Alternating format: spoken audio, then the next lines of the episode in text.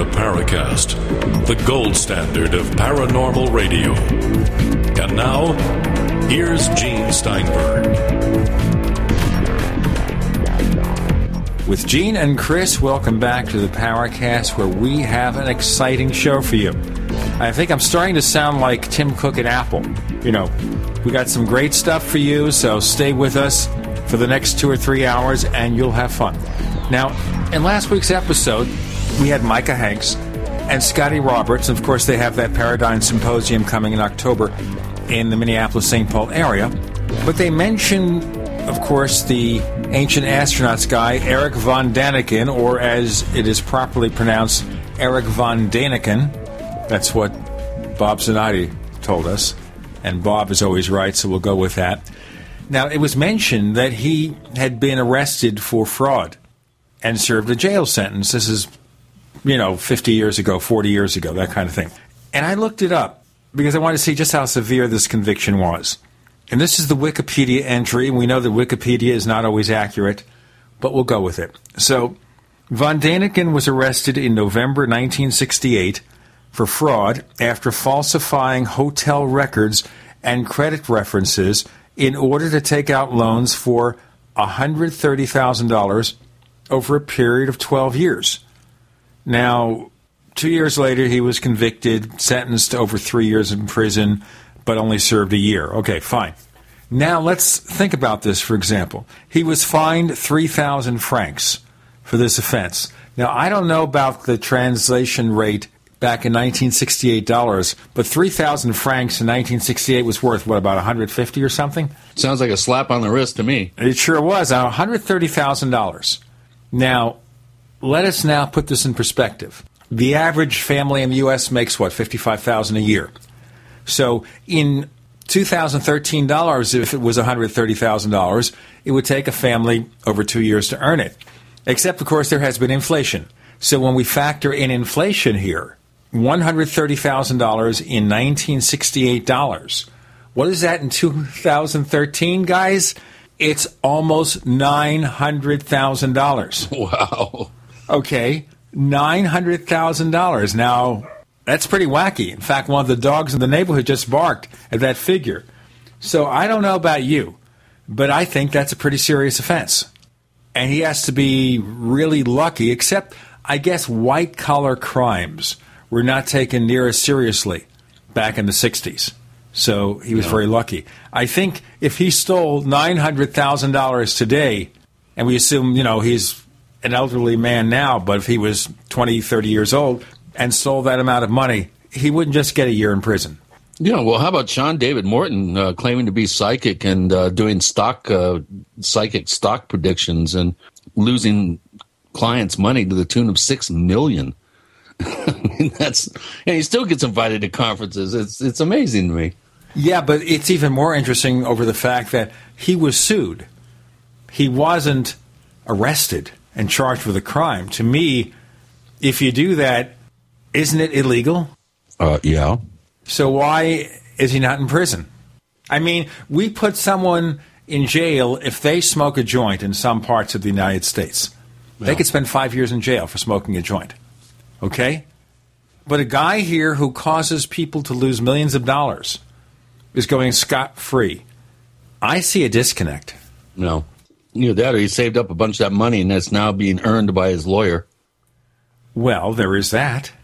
But I'm not going to say anything about von Daniken except that his theory is nothing new. He was the one with the best selling book. But when he came out with Chariots of the Gods, we already had, what, Brinsley Le Poer Trench, British writer. We had Desmond Leslie, who wrote about ancient astronauts in the early 50s. His book was the introduction of Flying Saucers Have Landed, which of course was the George Adamski book. So everybody was concerned about George Adamski meeting the Venusian in the desert or whatever, but maybe they weren't so concerned about the guy who wrote about the ancient astronauts. Then, of course, we had people like Yona Fortner, who nobody ever heard of. Chris, ever hear of Yona Fortner? Not until I, I met you and, and you uh, clued me in. No. Yona Fortner was writing about that in the 50s for Jim Moseley's Saucer News. Okay? Yona was a brilliant scholar, but a pretty wacky guy. A really wacky guy, and sometimes you wondered if he was putting you on. But he was fluent in a number of languages, very smart on his feet, and he was talking about the God of the Old Testament being E.T. That's the basic theory. So before von Daniken, there were a number of people who were presenting theories of this sort. But like always happens, the one with the best selling book is the one who's credited with the theory.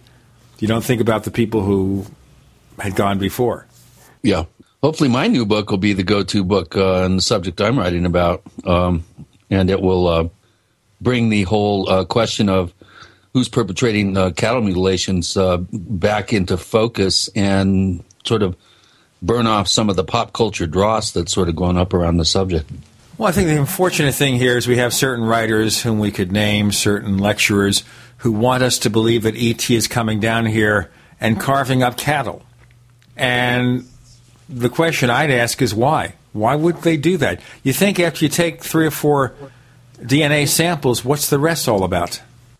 Right, and and why why not sample? You know, get your sampling materials out of a rendering plant or a slaughterhouse or something. Um, it, it's it's obviously it's the location that's being sampled as well as the animal. So that that's something that the the flying saucer theory just doesn't quite uh, quite embrace uh, that line of thinking.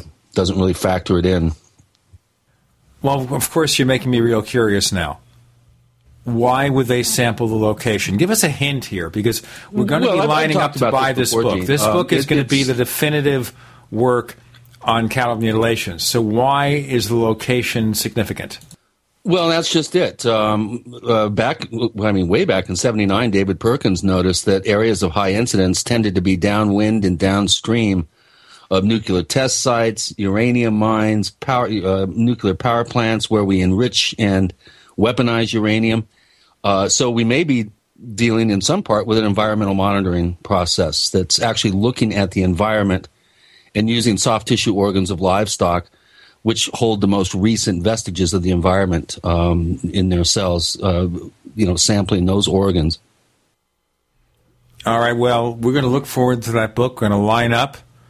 We're going to maybe see if we can get you doing some book signings or something. This sounds like it's going to be fascinating title. You know, this is the kind of book that should be the bestseller that A Chariots of the Gods was. Because we have something now that's up front and personal, a real event that's happening now, not 2,000 years ago, and we'd like to know more about it. But what we'd like to know more about, of course, is what is happening to the mutual UFO network MUFON. MUFON has had some musical chairs in terms of international directors. You know, they've had James Carrion, who left under a cloud. And we had him on the show, he explained what happened. We had Clifford Clift. We had David MacDonald, who never came on the show. And we have Jan, is that Harzan? Chris? Yeah. Okay. We have Jan Harzan, who's just taken the role of international director of MUFON, and he is going to be on the show today. Chris, tell us a bit more. Well, Jan has been the longtime um uh, state director and also the head of Orange County MUFON. I met him, uh, geez, it's, it's got to have been 17, 18 years ago. A really sweet guy, super knowledgeable, uh, crack businessman. He worked for IBM as a, a senior project uh, um, manager for 30 plus years. Um, pretty much knows everybody in the field, uh, I think, um, all the, the movers and shakers, and um, is, is very shrewd and um, I think a perfect choice for MUFON. I'm really looking forward to uh, to see what Jan does with the organization, and we've got a lot of questions for him today on the Paracast. And we're definitely not going to hold back. Real hard questions of Jan Harzan, the new international director of MUFON, joining Gene and Chris. You're in The Paracast.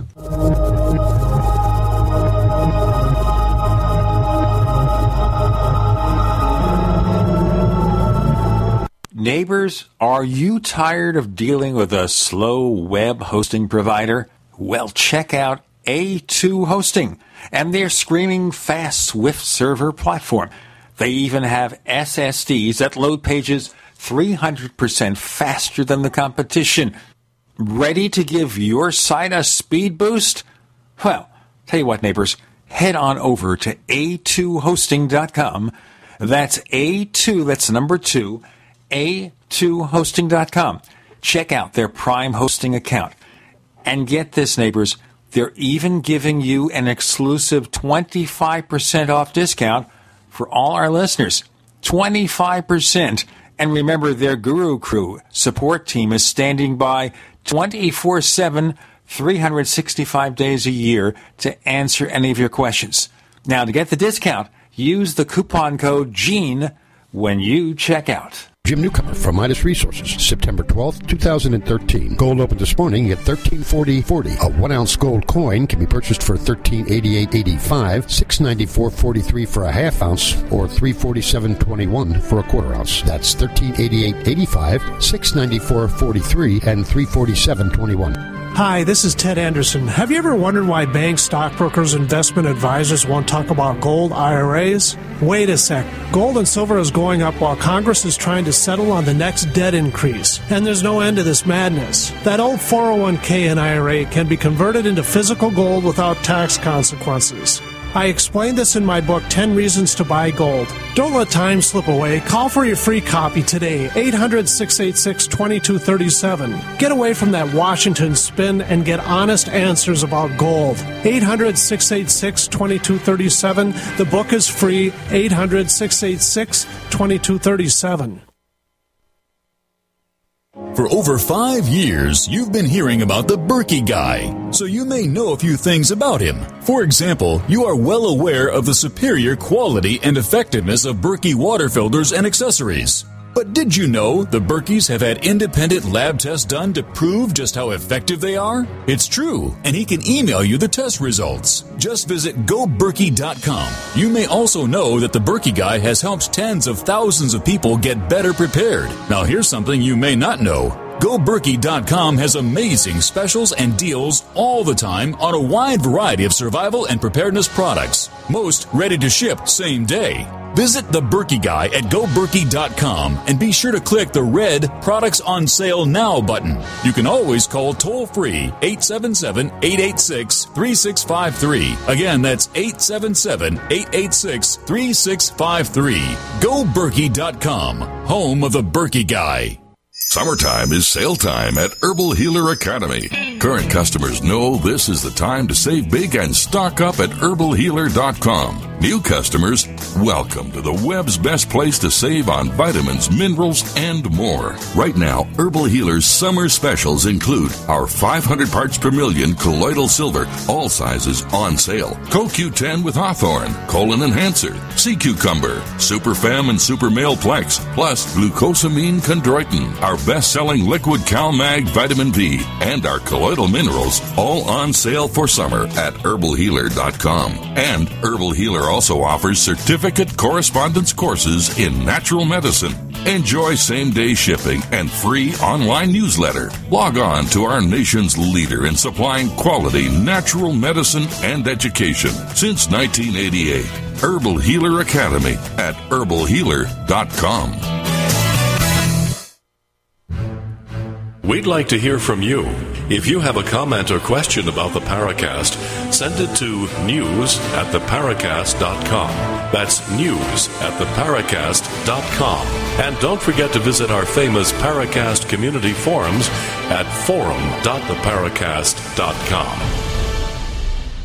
We're joined by Jan Harzan, the new director of the Mutual UFO Network, or MUFON. But before we talk about what the organization has done and is doing, let's learn about Jan. So, Jan, welcome to the Paracast. Well, thank you. It's great to be here. I think our listeners will want to know about your background, and how you got started in this. What made you interested in the subject of UFOs? Well, I actually, we started when I was a, a young a kid. Growing up, my father used to subscribe to uh, True and Argosy, which were men's magazines of the day. Ah, uh, yes. Uh, I sort of remember that. That ages me. it was tech in the late 50s, early 60s. And uh, there were articles in there by Major Keyhoe uh, from NICAP and different folks talking about UFOs. And of course, the newspapers always had sighting reports in them in those days. I mean, that was kind of front page news if there was something significant that happened, particularly the swamp gas uh, in 1965, 66, in that era. Um, it always hit the front page of the newspaper. So my brother and I were both very interested in the subject, and we were kind of playing around with it, and uh, we came to the conclusion that these craft were not only extraterrestrial, but they were using some kind of electromagnetic or nuclear energy to give them the ability to defy gravity. So that that was where my first beginnings of uh, getting interested in the subject started, quite quite at a young age, actually. Okay. Now, did you ever see anything strange? Actually, uh, we did because my brother and I uh, were in the process of trying to actually build one of these craft, and we decided that it was probably uh, something for using pulsed electromagnetic energy of some sort. And so we had designed, on paper at least, a 30 foot craft with three pulsed electromagnetic engines. Now, mind you, we were pretty young at the time. We were like nine and 10 years old. But um, we decided we were going to build this. And so uh, my mother took us to the store one day, and we were waiting for her to check out. We noticed at the newsstand there was a little uh, small magazine called the Flying Saucer Review, and we purchased a copy of it. Had our mother purchase a copy of it, and took it home, and we started reading it. And in the magazine, it basically said that UFOs are seen around military installations, nuclear power plants, and places where anti gravity research is being done. So we just kind of looked at each other and we said, "Wow, we're doing anti gravity research. Maybe one will come visit us." Um, well, it wasn't but a month later. Uh, my brother came into my room early one Saturday morning around six thirty and woke me up and said, "There's someone trying to break into my room." And I said, "Well, what do you mean?" He said, "Well, someone's outside and kind of rumbling around trying to take out the screen." And I said, "Well, did you look out and see who it was?" He said, "No, I didn't do that." You know. And so we went back. We looked. There was nothing there. And I said, "Well, why don't we go out in the backyard and you know let the dog out? And we'll go back and see who's back there." So at this time of the year, it was right before the time change, about April of '65 and it was very light outside. The sun had already come up. It was bright. It's almost day. You know, it was day, daylight. Um, we were walking down the hallway, and as we went down the hallway in the home, our home, uh, I was talking to him, and he said, "Look," and I turned around to see where because he was walking forward. I was looking backwards towards him, and he was pointing at our living room drapes, which were white drapes, and the sun was coming in to the drapes, uh, so they were all lit up. And I didn't see anything. So I said, "Well, what did you see, Jeff?" And he said, um, "There was somebody standing against the window." And I told you to look. They floated backward. And that was the words he used. They fit, they floated backwards. I thought, "Wow, that's kind of strange." I, I thought he was just pulling my leg. So I said, "Fine, let's go out in the backyard. We'll uh, go see what's happening." So we went into the garage, and as we did, our kitchen was right there. Um, I noticed the clock said 6:30 a.m. on it, and we went into the garage and then out the back door and to the end of the house so we could look back at his bedroom window. And there was nothing there. So I'm thinking, oh, yeah, right, sure, there's nothing here, Jeff. Well, you, you just pulling my leg. We turned around to go back into the house, and there, 30 feet from us, hovering 10 feet off the ground, uh, was a landing craft making a humming noise, much like a high voltage transformer in the nighttime. If you ever walked down the street and heard one of those things humming, uh, it sounded exactly like that. And uh, quite frankly, we were stunned. So, continue on, I said to him, well, my first thought was, this thing looks, well, my first thought was, oh my gosh, these things are real. My second thought that went through my head was, oh my gosh, this thing looks man made. Because if you looked at it, it was a tank. Um, I always tell people if you took a brick and you blew it up to, you know, four feet wide by three feet tall by eight to ten feet long and then completely smoothed all the edges and then painted it a bright orange. Uh, and then it had blue corrugated landing gear, four of them, and then brown, well, black suction cups on the bottom of the landing gear. Um, and then it had brown crossbars on the legs, connecting the legs, two, two, two on each side. And in the middle of the crossbars, there was a bolt. And it was a bolt that made me think this thing's man made because I was thinking, why would it have a bolt on it? But as I looked at the craft, it was perfectly smooth almost like a ceramic, but I don't believe we had ceramics back in those days. I mean, back in those days, I think it was rivets and, and, and nuts that put things together, metal, sheet metal together. So there was not a seam in this whole craft. I mean, it was completely seamless. So the next thought that went through my head was, how do these guys get in and out of this thing? Because there's no doors, no windows, um, it was just a tank um, hovering, and it was completely frozen in the sky. So I said to him, I'm going to go in and get a camera. I'll be right back. And I ran into the garage, turned to go into the house, and the door was locked.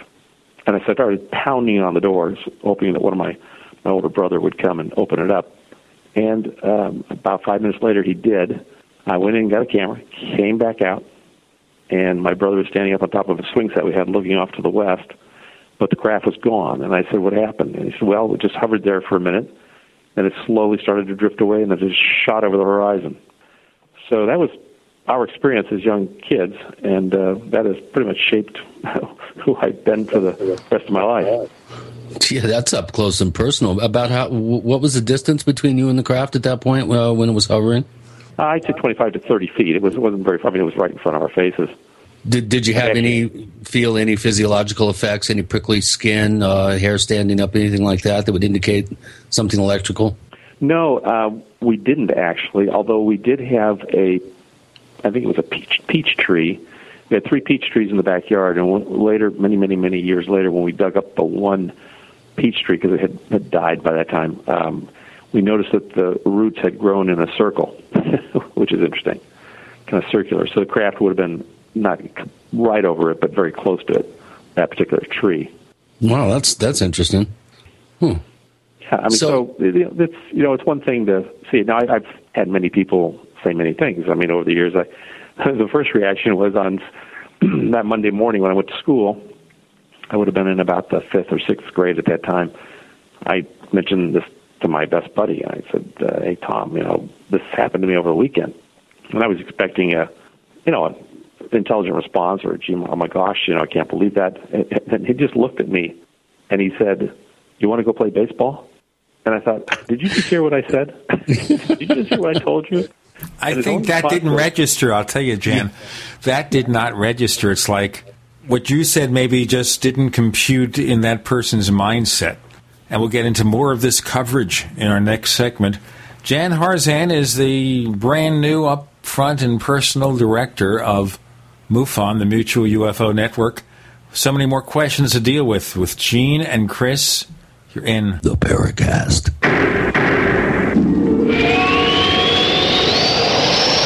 Are you tired of searching for great talk radio? Something more important. Search no more. We are the GCN Radio Network. If you want to get your website online and you need reliable service, first class service at the lowest possible price, there's only one place to go. Well, DreamHost has a special promotion with our show where they'll offer you unlimited disk space, unlimited bandwidth, one click web apps such as WordPress, 24 7 support. You can save over $55. You want to know how? Go to dreamhost.com slash radio, dreamhost.com slash radio. First came Attack of the Rockoids, and it was a critically acclaimed success. And now there is The Coming of the Protectors. A former military intelligence man is contacted by a space woman in a dream, a dream that turns out to be a nightmare because evil forces on her distant planet are planning to conquer the Earth. This is gripping science fiction of the classic kind. Attack of the Rockoids and The Coming of the Protectors. Find out more at rockoids.com. That's rockoids, R O C K O I D S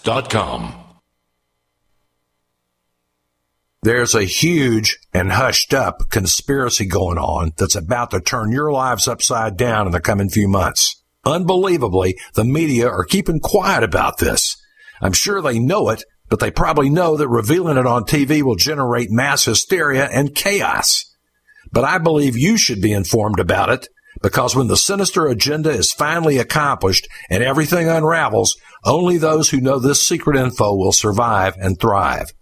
Go to 123conspiracy.com right now to see the truth. The video at 123conspiracy.com reveals the real secret reason why Obama is after your guns and ammo. And it's not just in response to mass murders of preparing for war. It's something much darker. Go watch the video now at 123conspiracy.com before they shut it down. Again, that's 123conspiracy.com. big business has discovered the preparedness market, and that makes it difficult to know where to go and who to trust. MyPatriotSupply.com is owned and operated by patriots just like you. Has the best prices on storable food, non-GMO seeds, water filtration devices, home canning equipment, survival and self-reliance books, and more. MyPatriotSupply.com has old-fashioned values and the absolute best customer service in the industry. Look for the deal of the day. Unique, affordable survival supplies that fit anyone's budget. Get same-day shipping on all orders and free shipping on orders over $49.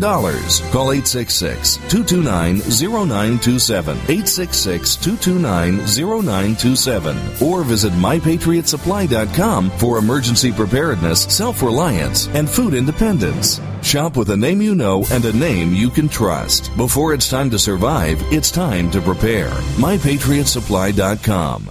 My name's Bruno. I'm 52 years old. I've tried different protein powders over the years, and they've all tasted pretty bad. I tried One World Whey and found it to be delicious. After 10 weeks on One World Whey, my wife commented, You have more muscles and you're leaner than when you were 20 years old. My body has changed dramatically. I'm a cyclist. Normally I'll ride two days on and take two days off. After being on One World Whey, I rode 10 days in a row in over 100 degree heat, and then I'd take another two servings of One World Whey, and then work out at the gym for another hour and a half. I just couldn't believe these results. My normal muscle tightness and soreness after working out are virtually gone. Don't take my word for it. One World Whey comes in single servings. Just give it a try. For a health and taste sensation you'll love, call 888-988-3325. That's 888-988-3325. That's 888-988-3325. Or visit oneworldwhey.com. That's oneworld, W-H-E-Y dot com.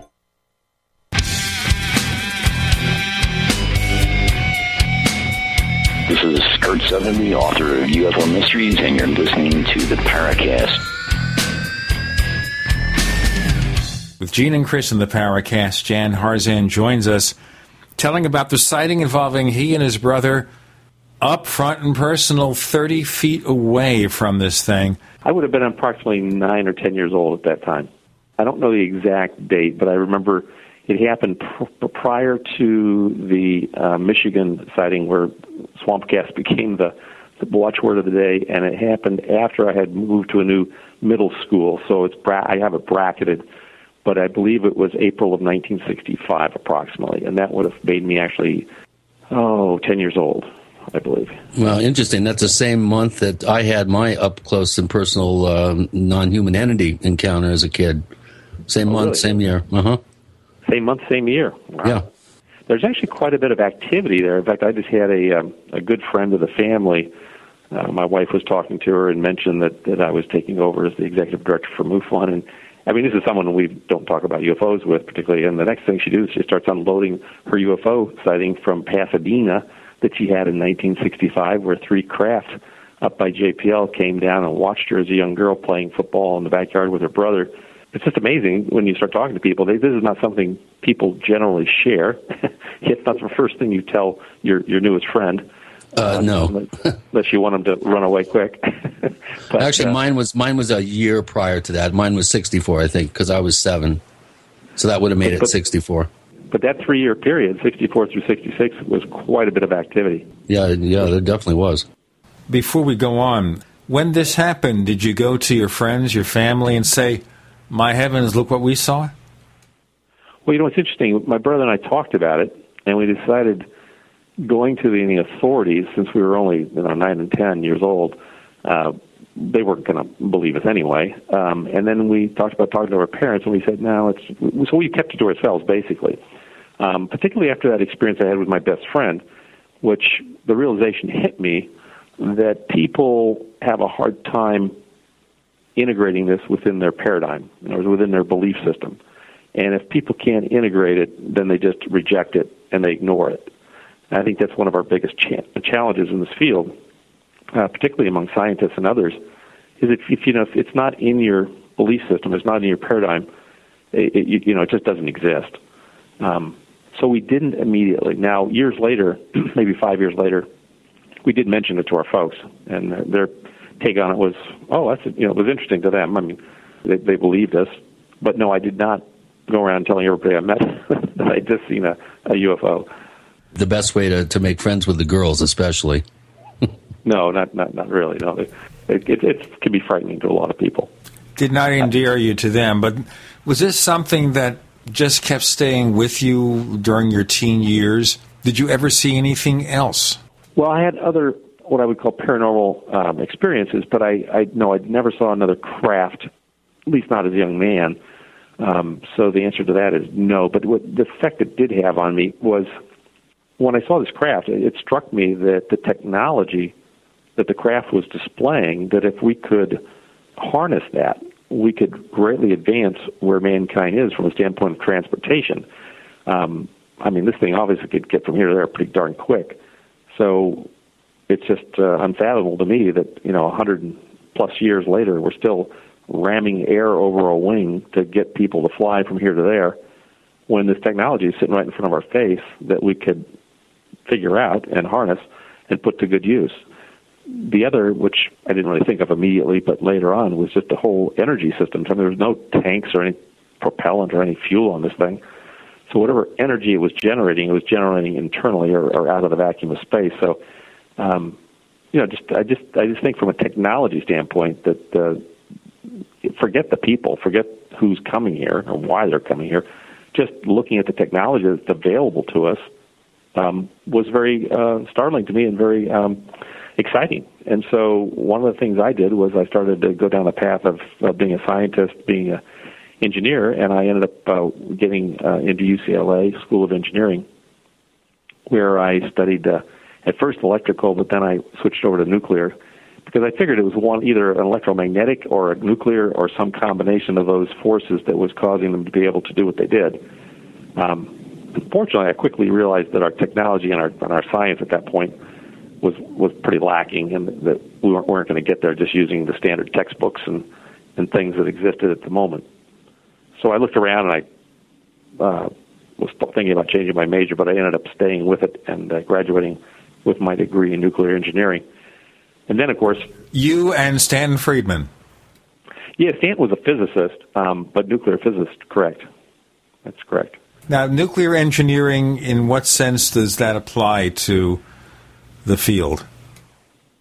Well, I just, it, for me, it applied in that there was some either nuclear forces, electromagnetic forces, some kind of forces that were being uh, negated um, by this craft that allowed it to just hover in the sky without any wings or propellers or engines, but just hang there. The, the only obvious uh, means of propulsion that I could tell was this humming noise coming from it, um, high voltage humming noise. So there was never any doubt when you saw this thing. This is a solid metallic craft, obviously far more advanced than anything we could produce. Oh, most definitely, most definitely. Yeah, now, so, so you automatically just you just assume that this was something that wasn't something of ours.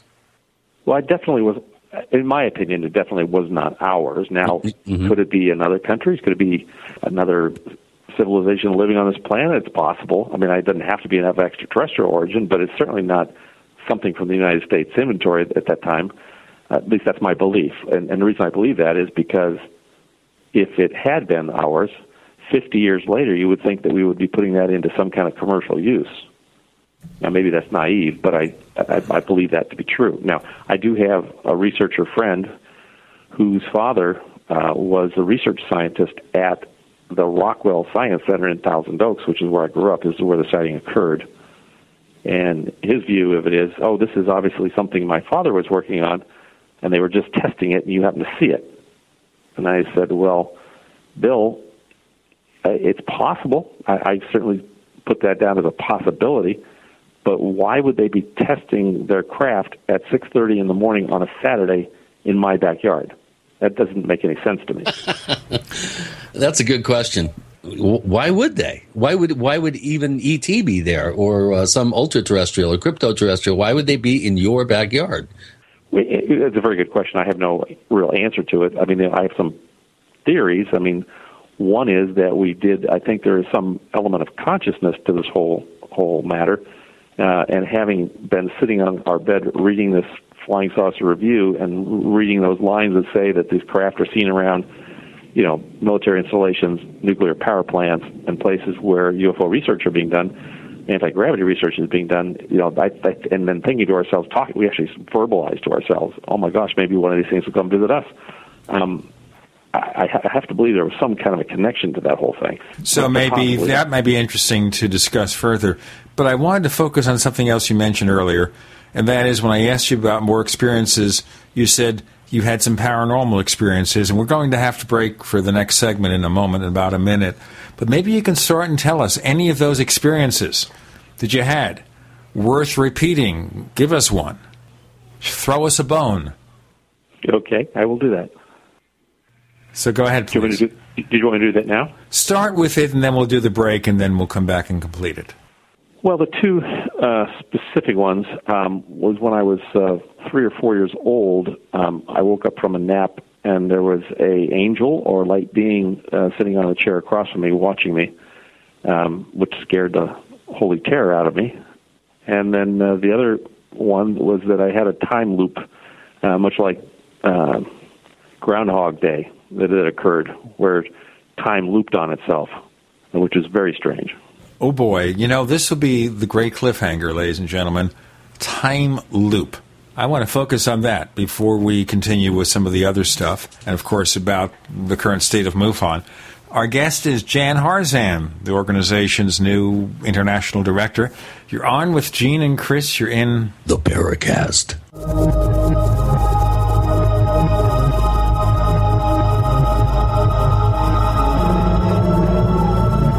The GCN Radio Network, providing the world with hard hitting talk radio. GCN.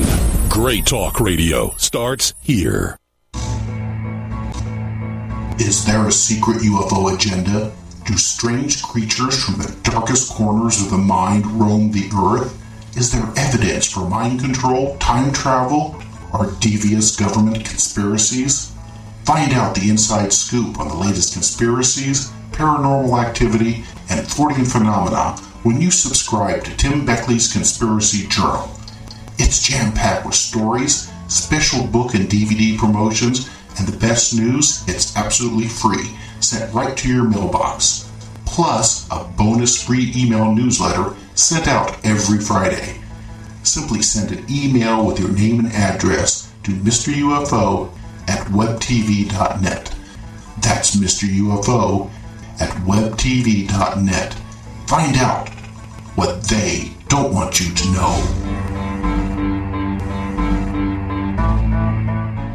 You've thought about it for years. Well, the time is now. You need a secret bunker, and you need it deep and strong. Atlas Survival Shelters should be your first and only choice. The experts at Atlas can help you choose a shelter that has all the comforts of your home and is 11 times stronger than square box shelters. Call Atlas at 1 855 4 Bunkers. 1 855 4 Bunkers. Or visit IWantThatBunker.com. Atlas Survival Shelters. Better prepared than scared. September is National Preparedness Month. That's right. We like to call it Preptember. And there's no better place to get prepped than with emergency essentials at BePrepared.com. This month only, save 40% on our super supply of freeze-dried vegetables. That's a savings of $159. Freeze-dried pork sausage crumbles are 39% off. Regularly $39.95, now just $23.99. There's a lot more. Call Emergency Essentials at 800-999-1863 or visit BePrepared.com. The choice is clear. Be unprepared or BePrepared.com. An e-cig revolution is sweeping across the country. But is yours American made? Vaporite e-liquid by LeSig is. Manufactured in Arkansas with 100% USA sourced ingredients. And when you buy American, you support local jobs. Vaporite e-liquid by LeSig is top quality at an affordable price. The very principle that once drove the American economy. Get great taste with no ash, tar, or smoke. You'll be wondering why you didn't make the change to Vaporite e-liquid by LeSig a long time ago. LeSig.com has everything you need for beginners to the advanced vaping enthusiast with a wide variety of hardware and also imported e-liquid flavors as well. Plus, LeSig smokes the competition with fast, free, same day shipping, real people customer service, and a 30 day satisfaction guarantee. Support our country and become a Vapriot at LeSig.com or call 870-525-1440. 870-525-1440. LeSig e-cigarettes for today's modern smoker. A little over a year ago, I began to do a lot of research into why, even if I had a pretty good sized meal, that I was still starving. And my research led me to a well known fact that most of the soils that we grow our crops on here in the United States and across the industrialized world are almost completely depleted of almost all of the key minerals and trace elements that our bodies need to rebuild themselves, fight off cancer, and be healthy. I then searched out the best vitamin and mineral company out there and discovered longevity. The longevity products are designed to give you the real nutrition you need, and once you've got that, you don't have to eat as much to be satisfied. I've lost 37 pounds in two months simply getting the vitamins and minerals I need. Check it out for yourself. It's incredible. Go to InfoWarsTeam.com today and order your first canister of Beyond Tangy Tangerine Complete Multivitamin Mineral Complex Dietary Supplement. That's InfoWarsTeam.com. Hi, this is Don Ecker, and you are tuned into the Paracast. Let me tell you what, you're going to hear stuff here that you probably won't hear anywhere else. Hear that, George Snorri? A time loop. This is fascinating. Jan Harzan joining us with Gene and Chris on the Paracast. So let's have the specifics here. I remember, of course, the movie Groundhog Day, and maybe most of you remember it. This is a great kind of unusual, offbeat, quirky comedy with Bill Murray, who's offbeat and quirky. It's about this guy, this TV weatherman, who experiences the same day over and over again until he gets it right. So, okay, you had a time loop, Jan. How old were you when this happened? Where were you, and how did it manifest itself? Well, I was around 11 or 12 at the time, and I was in the front um, foyer of my home where the front door comes into the house.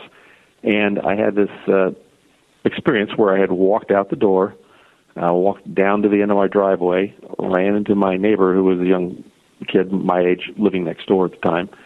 We got into a uh, verbal disagreement about something, which ended up turning into a, a fist fight, and me throwing him into a ditch, which is next to our house, and jumping on top of him. And basically, we got in a big fight. Is what happened. Um, and then all of a sudden, after it happened, it was like, bam! I was back in the foyer, walking out the front door again. And it was at that moment it hit me. I, I, I just did this, and I literally walked out the front door, walked down my driveway exactly like I had just done, ran into my neighbor exactly as I had done that, said the exact same words to him, had the exact same response, got the exact same fight, went in, uh, you know, got a fight, actually threw him into the ditch, jumped in on top of him. I mean, we were young kids at the time, so that was what we did. We fought. And, and as I was going through the whole experience, I kept thinking to myself, I wonder if I can change this. Now, I didn't because I wanted to see how it would play out, so I just let it play out as it was playing out. But you know, as I'm literally going through these emotions, I'm thinking to myself, I wonder if I can change this, or if this is all predestined. You know, this is just the way it's it's just programmed because it's already happened in time. Um, but it was a very freaky experience. I mean, I've never had it happen since. I have spoken to other people who've had similar experiences, but um, it, it's pretty strange. It makes you question, you know, what is time and how does time work. Does that at all make you question what your original perceptions about the UFO or flying saucer you saw might be? Because if we're seeing that time may not be what we expect, what about something from out of time that just appeared briefly? Well, it has brought up for me. I mean, I've thought through, you know, for my sighting specifically, you know, do we somehow have a way of creating reality? Do we have some way to to do this? It could it could it be something out of time? Yeah, I mean, it, it certainly could be something out of time, uh, time travel or something of that sort. I mean, I don't know the nature or origin of the craft that we saw. All I know is it was there. It was physical. It was uh, showing um, very advanced technology, and uh, for some reason, it wanted to show itself to us so that we would know it had been there, and then it uh, it pretty much left. But certainly, yeah, you you think about all these things, trying to figure out how does this work, why is it happening, who's behind it, you know, what is the technology that's doing this it's, it's a very fascinating study, in my opinion. I, I've always been a scientist's mind. I always want to know why, and uh, this just piques your, your your mind, you know, in terms of thinking these ways. So, absolutely. Do you ever think that maybe the UFO is manifesting itself to you in a way that you can understand? You're reading about flying saucers. You're reading about things that have a science fiction flavor to them. Ever consider that? No, not really. I think I've often thought, you know, was there a reason why it, it manifested or showed itself to me was to get me to, number one, know it's real, and number two, to be interested in it uh, and the whole subject of how it works, so that perhaps I could help affect change on this planet and, and bring that about. All right, so you think that you're being communicated with then by whatever is responsible for that craft? Well, I'm not, I'm not saying I was communicated with. I'm, basically saying there's there's probably a reason. I'm thinking there's a reason why they showed themselves to us, because why would they show themselves to us? Um, so there must be something behind that um, that they're wanting to have happen. So, but you know, that's I'm not here to do their bidding. I'm here to do what I want to do. I just happen to be interested in technology. I've always been a scientist type and engineering, and I can think of nothing more fascinating to work on than you know trying to figure out how to travel to the stars or, or you know beat gravity at his own game or or uh, you know create energy that allows us to not have to have uh, power lines strung across the planet. It's a very tricksterish uh, uh, event, um, similar to many that have been uh, recounted down through the years. Uh, it, it, definitely had a, a, an impact on your reality view. I mean, you never looked at your reality the same after that. So it, it definitely had a it had a post experience impact that um, pushed you in the direction of not really having any doubts anymore in your mind about the validity of, of this particular type of phenomenon. Yeah, I, I would say, uh, Chris, a, a, close encounter of this type has um, definite psychological. Um, yeah, I know mine did. I, yeah. I've never been the same since then. It is yeah. messing with your reality. It really did even well, just as much as having that repeating time incident, having your little Groundhog Day affair, that something was messing with you, something was telling you something, you think? And I mention this because I don't know if you were ever a reader of the magazines published by Ray Palmer. You know who he was, right? I do not. So go ahead. Okay. Enlighten me. All right. Let me enlighten you. Ray Palmer was originally a science fiction writer and editor. He was the editor of Amazing Stories. He was the guy who brought to the public the Shaver mystery about a guy named Richard Shaver who claimed to have been in contact with dwellers beneath the surface of the earth, maybe a breakaway civilization or something.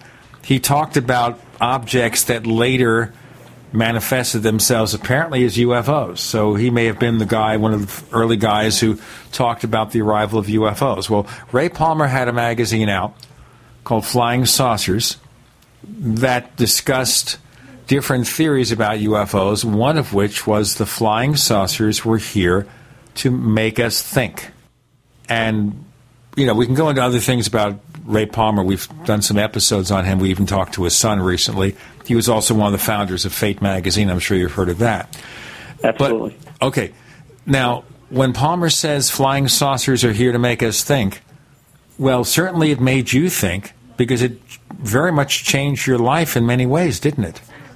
Oh, absolutely. Well, you know, going back to what Chris had said too, I mean, just your whole worldview is shattered in a moment. I mean, you can believe in UFOs. I mean, you can say, "Oh yeah, I know there's extraterrestrials out there," but I'll tell you, when they're 30 feet from your face, or whatever this craft was, I'm not saying it's extraterrestrial, but I, but, but that seems like a good hypothesis. You know, it it just turns your whole world upside down. Now, and I was only you know 10 at the time, so you know, if your view is that you know you live in a house, a little picket fence, you know, and, and the sun comes up and the sun goes down, and you have breakfast and dinner, and you go play with your friends, and that's kind of your life at that age.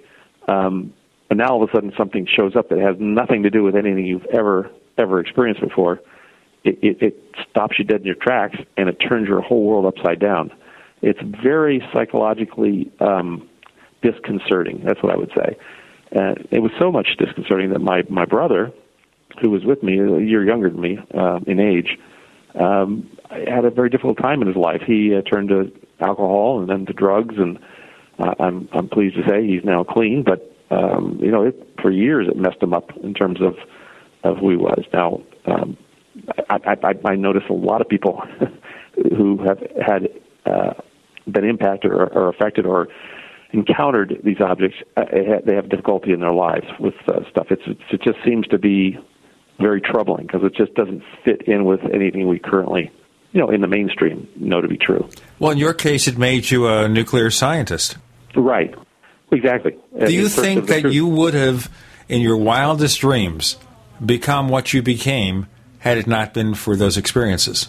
I highly doubt it. I highly doubt it. It was it was the real driver for me growing up. Okay, at what point did you get actively involved in a UFO research organization or organizations?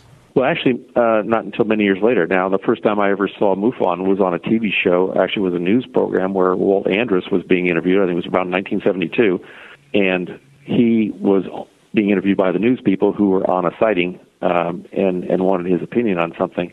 So I had MUFON in the back of my brain. I knew about MUFON, but when I graduated from college, I uh, I kind of changed my focus. I went more into the business side of things, and I ended up joining IBM uh, as a company because I really wanted to go with a company that had a huge research budget because I felt, you know, if somebody could just apply some of that money to this problem, this opportunity, this challenge, that we could solve it. So I worked 37, almost 37 years with IBM, retired just about two months ago, and uh, in sales and marketing, I was an executive with them, and during my time there, I had the opportunity to talk to two senior VPs of research uh, about this subject. We'll split for the segment here and we'll continue that. We have Jan Harzan, International Director of MUFON, the Mutual UFO Network, joining Gene and Chris. You're in the Paracast.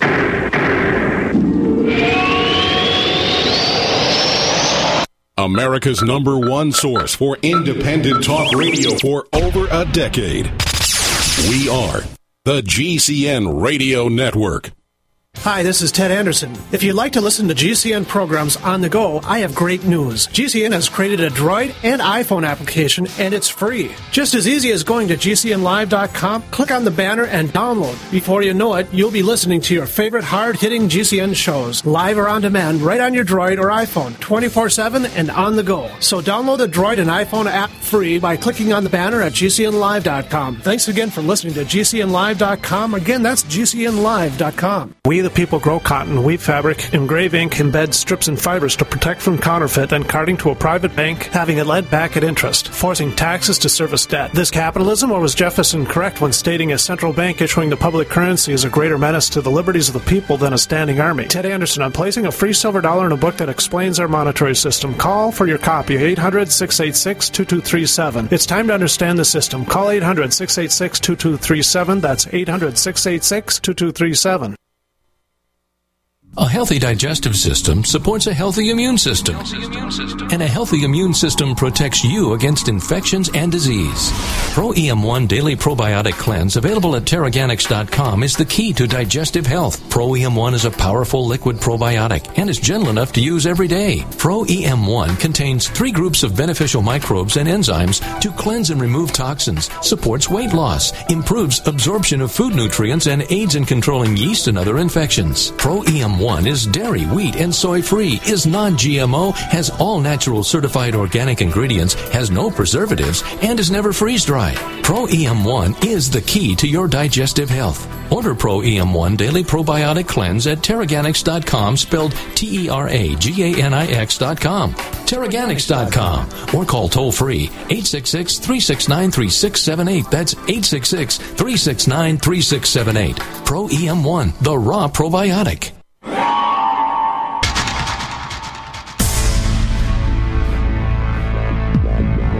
Welcome back to the Paracast, the gold standard of paranormal radio. And now, here's Gene Steinberg.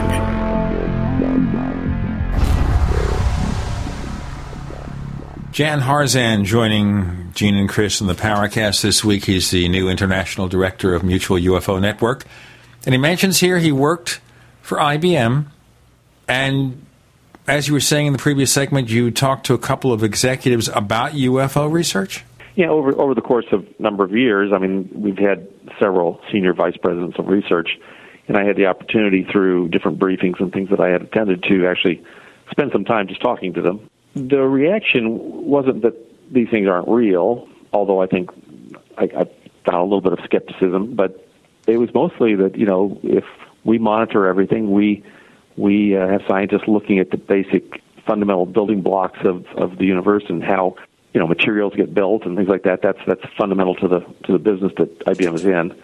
And if there was anything to this, we would know about it. That was kind of the reaction I got. So it it was an eye opener for me that it's very difficult to get real scientists to study this problem uh, with an open mind. Um, that doesn't mean we don't have real scientists studying it because we do, lots of them. But it's just it's very difficult to get you know if someone hasn't had a personal experience themselves or hasn't had some close family member. I think it's just it's just we're dealing with a paradigm thing and we're dealing with a belief system again, and it's just very difficult to get past that. Okay, so you first became acquainted with MUFON when Walt Andrus was running it. When did you join, and when did you become more active in the organization? Okay. Well, as I was as I was moving through my career at IBM, I was uh, a branch manager uh, in Orange County, California, and I was getting some business coaching from a uh, what I would call a good friend. It wasn't he wasn't a good friend at that time, but he was a business coach. We came, became good friends, and he asked me the question one day. He said, "Well, you know, if you were independently wealthy, what would you be doing with your life?" I said, "Well, if I was, you know, had all the money in the world, I could do anything I wanted to do. I guess I'd be doing UFO research." He said, "Oh, really?" He says, "Well, tell me more about that." So I told him about my experience and what I was involved in, and how this was uh, an important thing to me, and uh, how I felt it was uh, something very important to be done. But you know, it needs to be funded, and you know, I don't have the money to do it now. But if I did, I would do that. And he said, "Hmm, okay." So he tucked that away, and about uh, a month later, when I was talking to him, working with him, he pulled out a flyer and said, "Hey, I wanted you to have this." And it was a flyer for the UFO Expo West in uh, the Hyatt at the LAX airport, uh, which was put on by a gentleman who used to do the, uh, I think, the whole life expos, if I'm not mistaken. I went, wow, you know, I didn't re- realize there were these kinds of things. I think it was actually a little pamphlet, a book, paperback, almost like a like a penny saver, but it was full of chocker block, full of all this, all the uh, UFO stuff that was going to happen at this weekend event. I went to the event. I just uh, decided to drive up to LAX and go to the thing, and I was I was totally blown away by the number of speakers they had, the topics they were talking about the vendors. There was a MUFON table there. I got introduced to the MUFON people. I think this is like 89 to 91 in that time frame. It was quite an eye opener for me. It was actually the place where I met a good friend of mine, Tom Keller. And Tom was also a graduate of the UCLA School of Engineering. He's about 10 years older than me. And uh, he was standing there in the hallway. And I saw him standing there, and I walked up to him and I said, Hey, this is kind of interesting, isn't it? And uh, he said, Sure is. So we started talking, became very, very good friends. He and I actually took a couple trips out to Area 51 together. And then he, of course, wrote the book, The Novice's Guide to, to UFOs, many years later. But that kind of got me started. And then I realized, or found out that the MUFON group in Los Angeles was holding meetings at the Pickwick Center up in Burbank. So I started attending those on a monthly basis, which was quite a hike. It was about an hour drive from my home. But that's what my first got me started in MUFON. Um, and then about several months later, a uh, young lady by the name of Deborah Trincali had sent a letter out to all the MUFON members uh, in Orange County saying, hey, we're going to start a chapter in Orange County just like uh, they do in LA. And if you'd like to attend, we're going to have a kickoff meeting. Uh, trying to think of the name of the hotel. I think Countryside uh, Inn, uh, the Countryside Inn on Bristol in uh, Costa Mesa. So I showed up to that meeting and met about 20 or 30 other like-minded individuals, and that was the launch of MUFON Orange County, which I, I ended up after Deborah retired from there, running for the past 18, 19 years. All right. So where does that lead to becoming the international director? Well, uh, in running a state section under the uh, state director at the time, who was Georgianne Cifarelli. In fact, she's still the state director. Uh, great lady who uh, has been a good mentor to me through the years. We um, ran meetings. I know Chris has been at our meetings uh, as a speaker at least two times, maybe three times over the years. Um, it got me involved to the point where I was attending the symposiums every year, and this goes back, oh, maybe almost 15, 20 years, all over the country. And as I was at the symposiums, I had an opportunity to talk to Walt Andrus, quite a bit, and John Schuessler and the other folks who have been so uh, instrumental in uh, running MUFON for the past 45 years. And Walt would send around a notice to the different chapters soliciting chapters who would want to host the MUFON symposium. and he would move it around from the west to the south to the east to the Midwest. You know, so he would try to move it around every year to a different spot. And uh, one year he sent out a note just saying, "Hey, I'm soliciting input for uh, people who might want to run uh, host the uh, symposium." And I put a my board and I put a uh, I guess a proposal you'd say together, a one page proposal saying here we'd like to do it, here's how we think it would be, be done. And um, we were uh, lucky enough to be selected by Walt to host the 2001 MUFON Symposium. So in 2001, uh, we held the symposium here in uh, Orange County at the uh, Hyatt Irvine, Hyatt Regency Irvine, and uh, it was very, very successful, well attended. And as a result of that, uh, between the time we accepted the uh, award from Walt to the time we ran the conference, Walt had retired after 30 years of running MUFON, and John Schuessler had come in as the new international director. And John and I became good friends. And through that discussion, John asked if I would join the uh, MUFON business board. The, at the time, he had, when he took over, he tried to bring on some business people to help run MUFON more like a business, uh, because we always struggled. Well, when Walt ran the business, he all ran out of his home, out of his garage, so there was no no rent or anything like that. It was pretty easy to make ends meet. He had, I think, one one full time secretary and one part time person who worked, and then he and his wife kind of worked the business. But John was trying to run it more like a business and and uh, you know build up MUFON stature, make it uh, continue to make it even more professional than it was, and uh, I got this opportunity to be on the the business board and uh, start working with uh, a lot of great people on that board. And uh, so through the years, uh, I was asked to if I would consider taking over the international director. At the time, was called international director. Now it's called executive director. And of course, because of my work commitments, my my family commitments, it was not possible at the time. So now that I've retired from IBM, now that my kids are pretty much in college or, or out of the house, um, I have the time and commit, you know, ability to uh, to do this. So it was the right time to make this change. Okay, I think I'm going to ask a question here, which will probably require a lot more than the remaining minute and a half of the segment to answer. Now, since John Schuessler left MUFON, we've had a procession of directors there. Of course, for example, James Carrion, and there was, I guess, kind of a cloud over his departure. Clifford Clift, David MacDonald, and now you. And does that kind of constant movement of directors that kind of hurt the organization because you get started and then there's another guy in there? I don't think so because we're run we're really run by a business board. So it's not it's not that's the unique thing about MUFON. It's not like a lot of UFO groups, which are the person, and that's the group.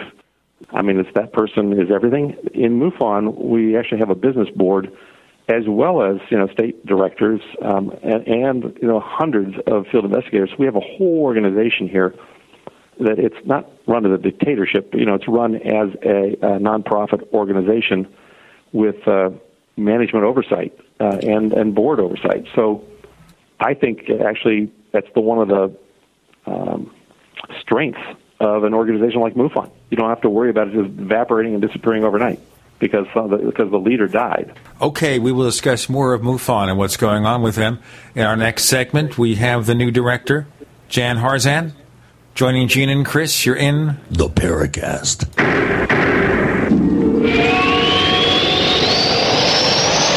So here's what happened. I was placing an order online. The site went down. It just stopped responding. It took hours before it returned, but I'd already placed the order with another company. If your site goes down, you could lose business. And if you have a business or personal site, you'll want to know it's easy to run and it will stay online.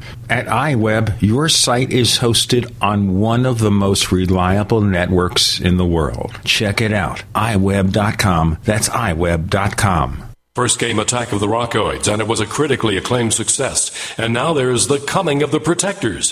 A former military intelligence man is contacted by a space woman in a dream, a dream that turns out to be a nightmare because evil forces on her distant planet are planning to conquer the Earth. This is gripping science fiction of the classic kind.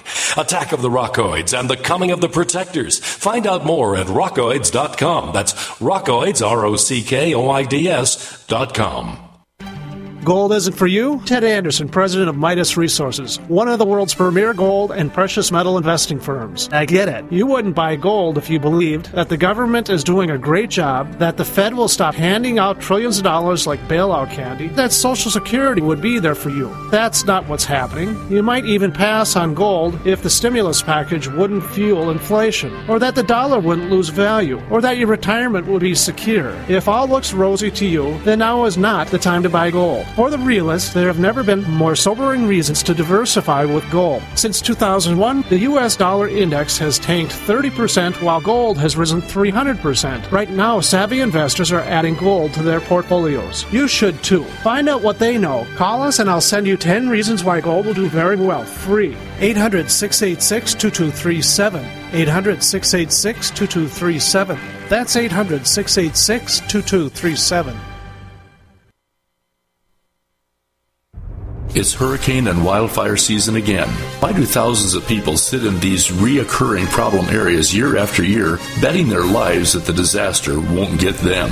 Hundreds of you helped eFoods Direct ship 50,000 donated meals to the Oklahoma victims. The problem is we can't help everybody. If every one of us who can will take care of ourselves, we can all pitch in to take care of those who really can't. The new Just in Case pack from eFoods Direct is the big brother to the seven day emergency pack designed for Oklahoma disaster donations. It contains a two month supply for one person, or a one month supply for two adults, or a two week supply for a family of four. The $320 price is $50 less than retail. Call 800 409 5633 on the web efoodsdirect.com slash Alex. Order two or more, get 10% off, free shipping applies. Call 800 409 5633 on the web efoodsdirect.com slash Alex. For over five years, you've been hearing about the Berkey guy, so you may know a few things about him. For example, you are well aware of the superior quality and effectiveness of Berkey water filters and accessories. But did you know the Berkeys have had independent lab tests done to prove just how effective they are? It's true, and he can email you the test results. Just visit goberkey.com. You may also know that the Berkey guy has helped tens of thousands of people get better prepared. Now here's something you may not know. GoBerkey.com has amazing specials and deals all the time on a wide variety of survival and preparedness products. Most ready to ship same day. Visit the Berkey Guy at goberkey.com and be sure to click the red Products on Sale Now button. You can always call toll free 877 886 3653. Again, that's 877 886 3653. GoBerkey.com, home of the Berkey Guy. We'd like to hear from you. If you have a comment or question about the Paracast, send it to news at theparacast.com. That's news at theparacast.com. And don't forget to visit our famous Paracast community forums at forum.theparacast.com. Jan Harzan is director of MUFON. You're on the Paracast with Gene and Chris. Okay, Jan, so we therefore expect that the director can change now every few years. So you may take it over. You have it now. Maybe in a few years, somebody else takes over. Well, that is that's a possibility. I, you know, I think it's a three-year term, and the board reelects the uh, well, the board reelects each board member too every three years as well.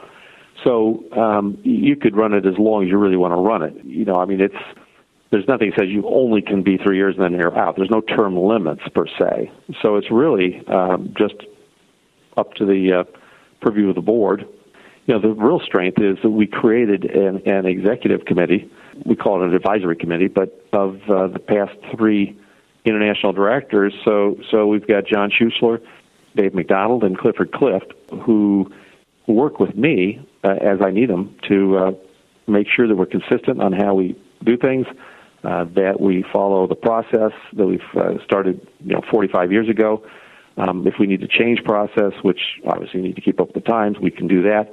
Um, and then we have the full board behind that that uh, votes on any major major changes. So it's I think we're very, very I'm very very pleased with uh, our management team at this point in time.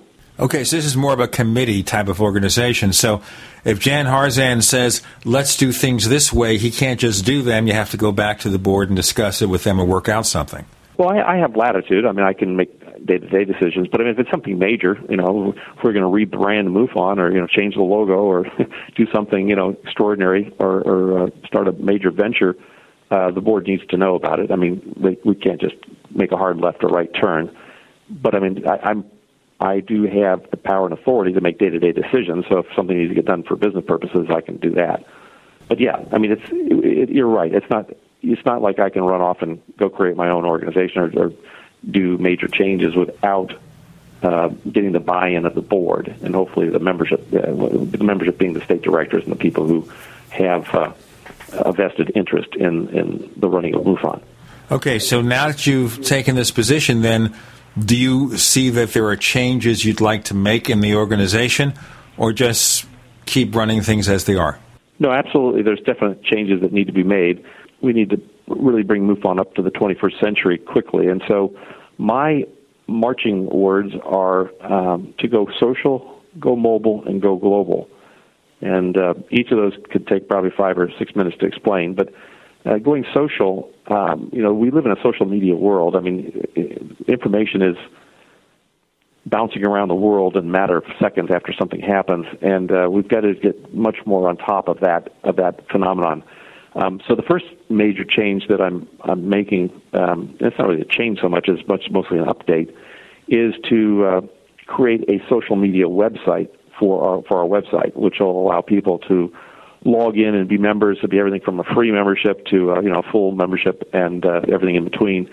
Um, we need to make the information much more easily accessible to the public in terms of what's going on and how it's viewed. I mean, our current website is very old and dated we need to, I think, shake this image of the, the, the black box of uh, ufology. And we have the information, and it is available to the public today. Unfortunately, you have to go in and know which links to click and know which search boxes to put in, and, and it's it's very cumbersome. It needs to be more easily accessible by the public and, and by researchers and by investigators, particularly MUFON investigators, to uh, to help us pull this, figure out this mystery and pull it all together that's going to be my major thrust from a social standpoint. Um, also, from a communication standpoint, which is part of social, uh, we've created a, a team uh, called the SRB Science Review Board. On our very, very best sightings, uh, this board comes together and reviews them and tries to come up with uh, answers to what it might be and, and uh, research study reports on things.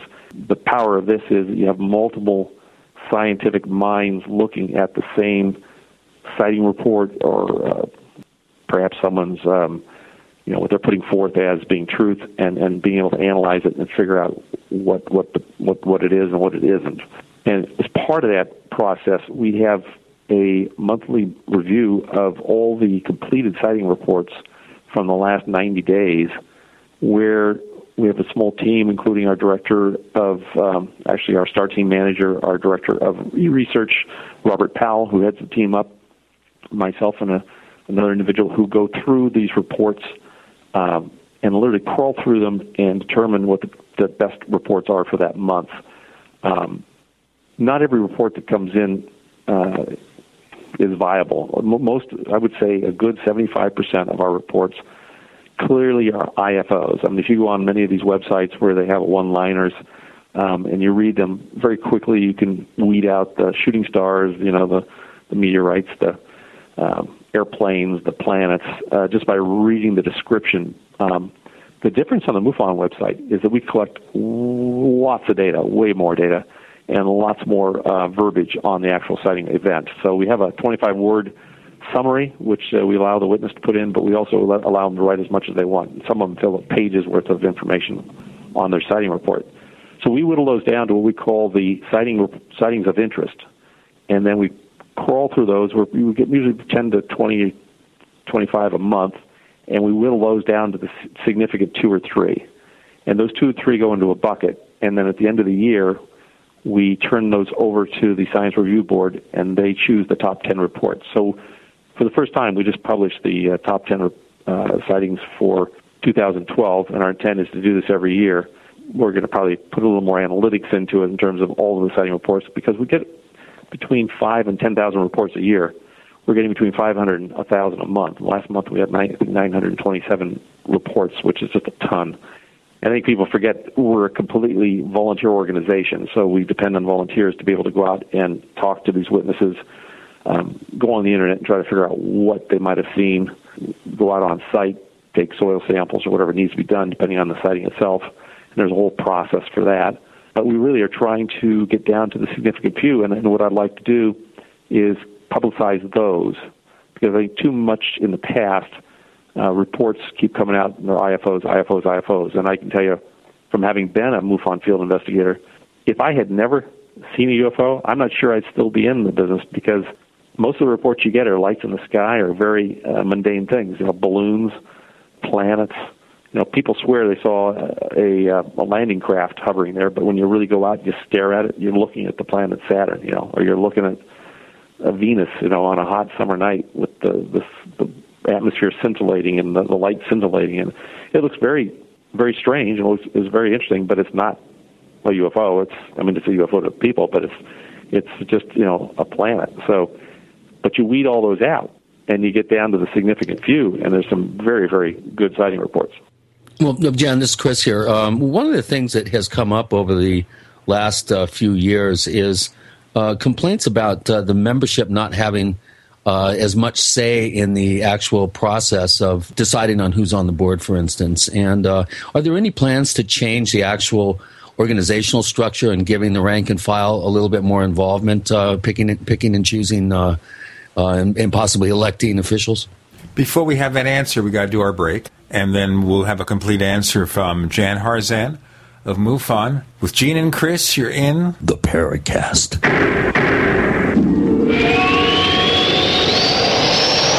Are you tired of searching for great talk radio? Something more important. Search no more. We are the GCN Radio Network. Graphic Converter is the image manipulation tool for the rest of us. It does not use any database. You get full control of all your files. Want to view the images of a folder? Drag it into Graphic Converter and a powerful browser opens up to show your image files. You could use it for slideshows. You could use it to import images from digital cameras or from scanners. Need to do some image editing? You can do that too in Graphic Converter. Also print catalogs. Convert from so many formats I can't even list them. Download now to see if Graphic Converter is good for you, like one and a half million other users. Guess what? You could save money when you buy Graphic Converter. Use the coupon code Night Owl. Use the coupon code Night Owl to get a special price for Graphic Converter. Go to lemkesoft.com. That's L E M K E soft.com. Lemkesoft.com. L E M K E soft.com. American gardeners and fellow patriots, make the right choice with your money, time, and your family food supply. Choose 100% pure heirloom seeds in the Survival Seed Vault from MyPatriotSupply.com. Why spend more? The Survival Seed Vault from MyPatriotSupply.com is only $37.95 and includes 20 varieties of pure, hardy, easy to grow heirloom seeds. Yes, only $37.95. That's 70% less than our competitors. You could buy three Survival Seed Vaults for less than one of theirs. The Survival Seed Vault from MyPatriotSupply.com includes detailed planting and seed saving instructions and ships same day. Plus, all orders over $49 ship free. MyPatriotSupply.com is American owned by patriots like you, passionate about freedom and preparedness. Call now 866 229 0927. That's 866 229 0927. Or discover more emergency preparedness items when you order at MyPatriotSupply.com. Choose the original. Choose the Survival Seed Vault at MyPatriotSupply.com. We live in a complicated society. Stressful issues are always popping up. Have you ever been treated unfairly by someone? Have you ever been overcharged for a repair? Have you ever signed a contract or a document? Worried about identity theft? How many times have you been in those unique situations where you just wanted to call an attorney to find out if you're right or wrong, or what your legal rights are? But every time you think about calling an attorney, what do you think about first? That's right. Who do you call? And how much will it cost? Our friends at Legal Shield have found a solution. With a nationwide network of 6,900 attorneys who average 19 years of experience, Legal Shield's law firms take over 40,000 calls per week helping their members. For less than $20 per month, you can have access to Legal Shield on everything from the trivial to the traumatic. Let Legal Shield stand up for your rights at lsprotection.com. That's lsprotection.com or call 855-340-SAVE, 855-340-7283. Every time you eat a cooked food, your body responds by producing an increase in circulating white blood cells. This happens because nature designed us to eat food that is undamaged at the molecular level. When we heat food to normal cooking temperatures, we change the shape of the molecules into shapes the body cannot use. The body now looks at them as toxins and allergens. In an effort to protect itself from this irritant, the body intelligently increases the amount of circulating white blood cells to act as garbage collectors. The white blood cells gobble up all the unusable damaged food particles to neutralize their cell damaging properties. This puts stress on your organs of elimination, and your body is subject to cell damage and inflammation. If you'd like to start experiencing the benefits of undamaged protein in your diet, give One World Whey a try. It is a truly undamaged protein powder that will thrill your tastes and every cell of your body. Call 888-988-3325. That's 888-988-3325. Or visit oneworldwhey.com.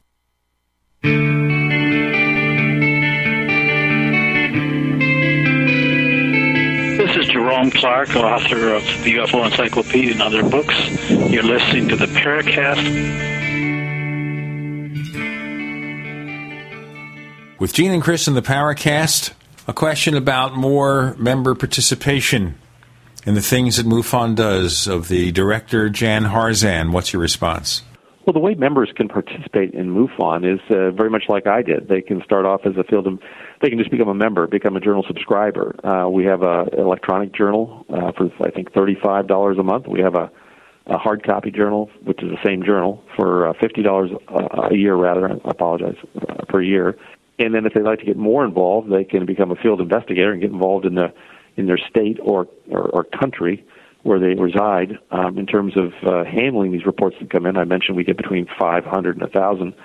Um, they become part of our case management system, and they get an opportunity to work actual cases and be hands-on. Uh, they can attend. Uh, anyone can attend our symposiums and meet with the, the board or with the, uh, the various members and various state directors. So there's lots of ways to get involved and uh, influence. You know how things work. I mean, it's.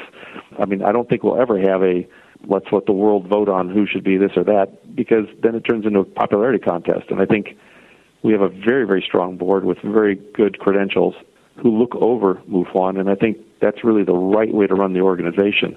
But you can work your way up. I mean, become a, uh, a state section director, run maybe a county or two, uh, work your way up to state director, and then eventually uh, work your way onto the board and uh, international director. I mean, this, it's, that's what that's the path that I took. I mean, realized that 20 years ago, 25 years ago, I was uh, standing in the foyer of the Hyatt at the LAX airport, just bathing in ufology and all of the speakers, many of which are still around. Um, and today I'm, I'm the executive director for, for MUFON. I mean, I think that's a path anyone could take. Yeah, yeah, that, that's a good point. One one thing that's also come up a lot as a subject on the Paracast, uh, and when we look at the future of ufology. Now, you mentioned um, about streamlining and uh, becoming more involved in the social um, network explosion. I have a question from one of our longtime posters and very, very active participant at forum.theparacast.com, ufology. He's one of our Canadian listeners and a very active forum member. And he has a whole bunch of questions here, but one of them uh, I think is important and and it kind of gets to the to the point of, of a future vision here. What efforts are you guys making there at MUFON now to get young people more involved in ufology. It's come up here at the Paracast a lot, the future of ufology. And you mentioned you're going to be uh, getting more involved and getting MUFON more involved in social media. That's going to help attract, I think, a younger uh, a younger generation to uh, the UFO subject. So, what other plans do you have uh, for MUFON to attract younger members? Well, I'm hoping that this new social uh, website will be a, a big boon to them. I mean, kids today are all about social media. I mean, if you see any kids today, even when there are five of them together, they're all staring at their phone, what I find fascinating. they're standing there with each other, but they're staring at their phones and Instagramming each other and Facebooking each other, and and uh, just that's how things get done today with uh, with the kids of this current generation. So we need to be able to be where they are and to uh, be live on social media, uh, whether it be Facebook, Twitter, Instagram. Um, those are all things that uh, here to now we've we've used very limited from a MUFON standpoint, and we're hoping to uh, make them a mainstay of what how we move information around between people. Now it's interesting because you get above the 30 crowd, or maybe 40 or 50 crowd, which we have quite a few members uh, over 50. Um, you know, people aren't quite as social media savvy. That's not something they do. We even have members in their 80s who don't even use email. Um, so you have to figure out how you reach all these different strata of of uh, subscribers and members and, and people. Now, to be a field investigator, to be a state director, you have to be at least on email, and you have to to have a computer because uh, you just can't get your job done without it. But the youth market is a target market for us. It's something very important. I think we could also reach them through some of our merchandise. We're looking at revamping the entire uh, MUFON merchandise line. Uh, they love cool shirts, T-shirts, and things like that. Um, get them involved as volunteers, um, helping out with sighting reports, becoming field investigators. Got a call from a young lady just uh, two days ago from the uh, University of La Verne here in Southern California. She was interested in uh, doing an internship with MUFON. Um, there are people out there, uh, young people who, who definitely want to be involved and are, are getting involved. So we just need to reach out and meet them where they are, and I believe that's in the social media space.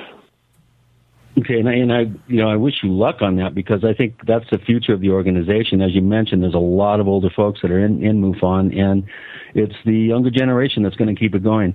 We've we have a number of questions here, Jan, about um, the last few years. The MUFON Symposium has seemed uh, to some people to kind of it's been veering away from you know the scientific investigation of UFOs. And a question here from uh, one of our later signups uh, from this month at forum.theparacast.com, Steve uh, Zaliski says, "I was a member of MUFON for a year back in the 70s. I ended my association with it." Uh, because of all the crackpots and cultists who have caused so much damage to serious scientific and scholarly UFO research.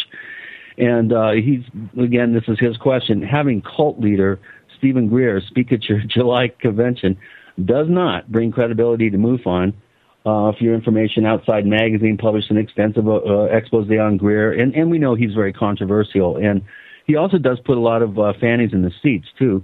But where'd you come down on uh, getting really controversial people that have um, that seem to be, you know, this almost a cult figure, uh, like like a Greer. What do you think about having them uh, being featured at the symposium? Well, let me let me just say on the uh, 2013 symposium, which was one of our most wildly successful ever. Um, we had over 700 people in attendance over the three-day, four-day event. Um, we had, I think, uh, 10 or 11 very, very good. I think we had seven PhDs out of our entire speaking staff as well as, of course, an MD, which is Dr. Greer, um, and a master's. And, uh, you know, the speakers, without question, were all just outstanding. Ted Peters, who's a theologian out of Berkeley. Um, we had Al Harrison, who's a, a former retired professor from UC Davis uh, in sociology. Uh, we had Dr. David Jacobs, who, of course, is a history professor out of Temple, also retired. Um, it's we had quite a. If you go on and look at the website, um, MUFONSymposium.com, I think it's probably one of the best speaking lineups we've had in years. Now, specific to Stephen Greer, what we had asked Stephen to do was to come in and give us a scientific view of the DNA evidence for the Atacama humanoid. Okay, but aren't you aware here?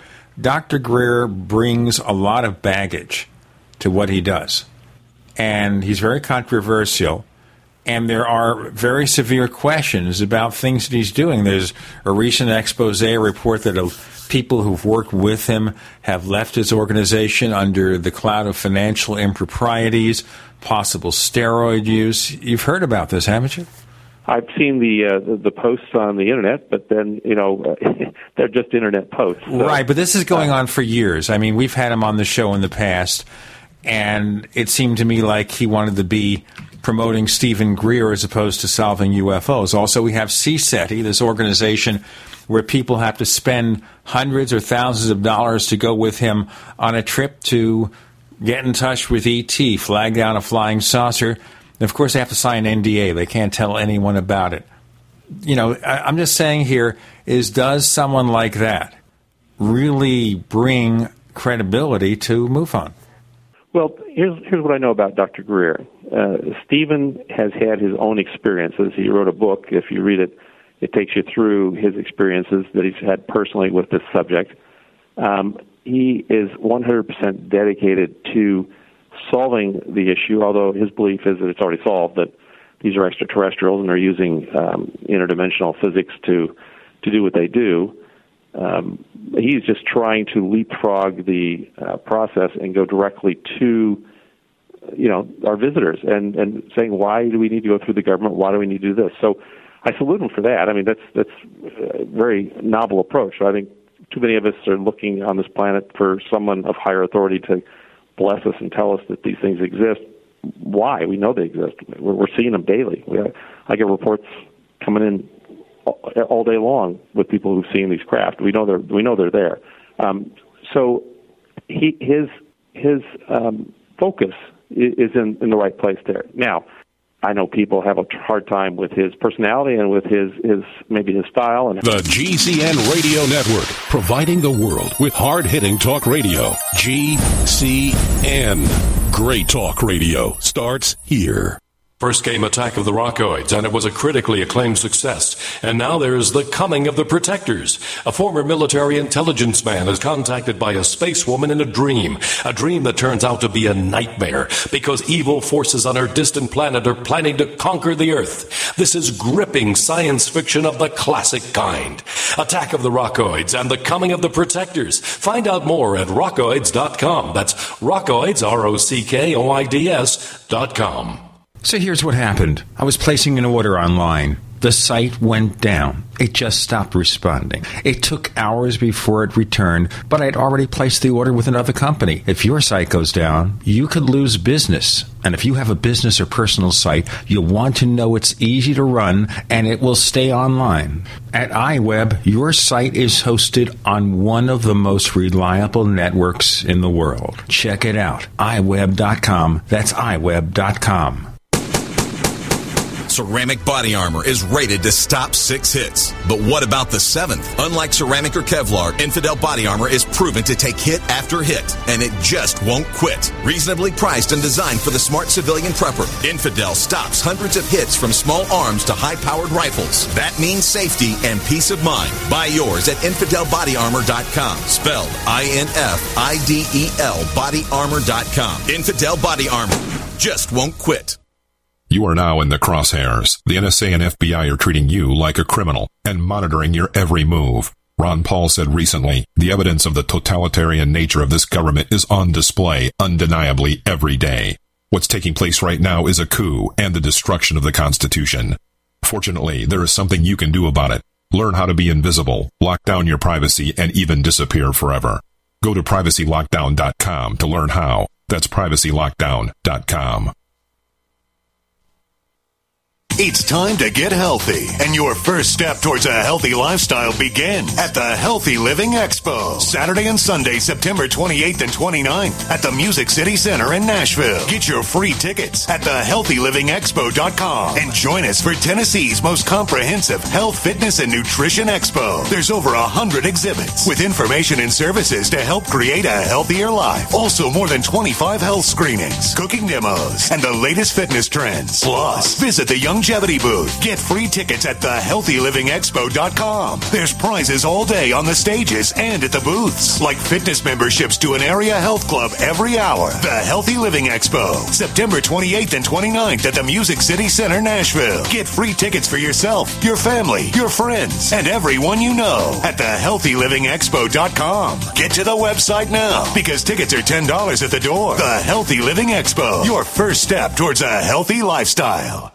There's a guy named Dr. Wallach who is anything but your typical doctor, both a veterinarian and a naturopathic physician. Doc asks, why is this country spending more money on healthcare by far and ranking 50th in health and longevity worldwide? Doc believes that people should empower themselves with a basic understanding of nutrition, taking charge of their life, and attaining optimal health and longevity through nutrition, not by toxic pharmaceutical drugs that lead to side effects that require more expensive and toxic pharmaceutical drugs. Talk about being dependent on drug companies to our own destruction, no less. This is clearly a deadly recipe. Doc Wallach's message is resonating with an increasing number of Americans who are waking up to all the government and big pharma manipulation of our health and healthcare system. I like what Doc Wallach is saying and doing to enlighten people about healthcare, and I've joined forces with him to help this tireless crusader spread his message. Visit brightsideben.com and listen to Doc Wallach's deadly recipe lectures. It makes a lot of sense, and I invite you to join our Brightside Ben team. Go to brightsideben.com. That's www.brightsideben.com. Hello, this is John Burroughs, one of the witnesses to the Rendlesham UFO incident. You're listening to the Paracast, the gold standard of paranormal radio.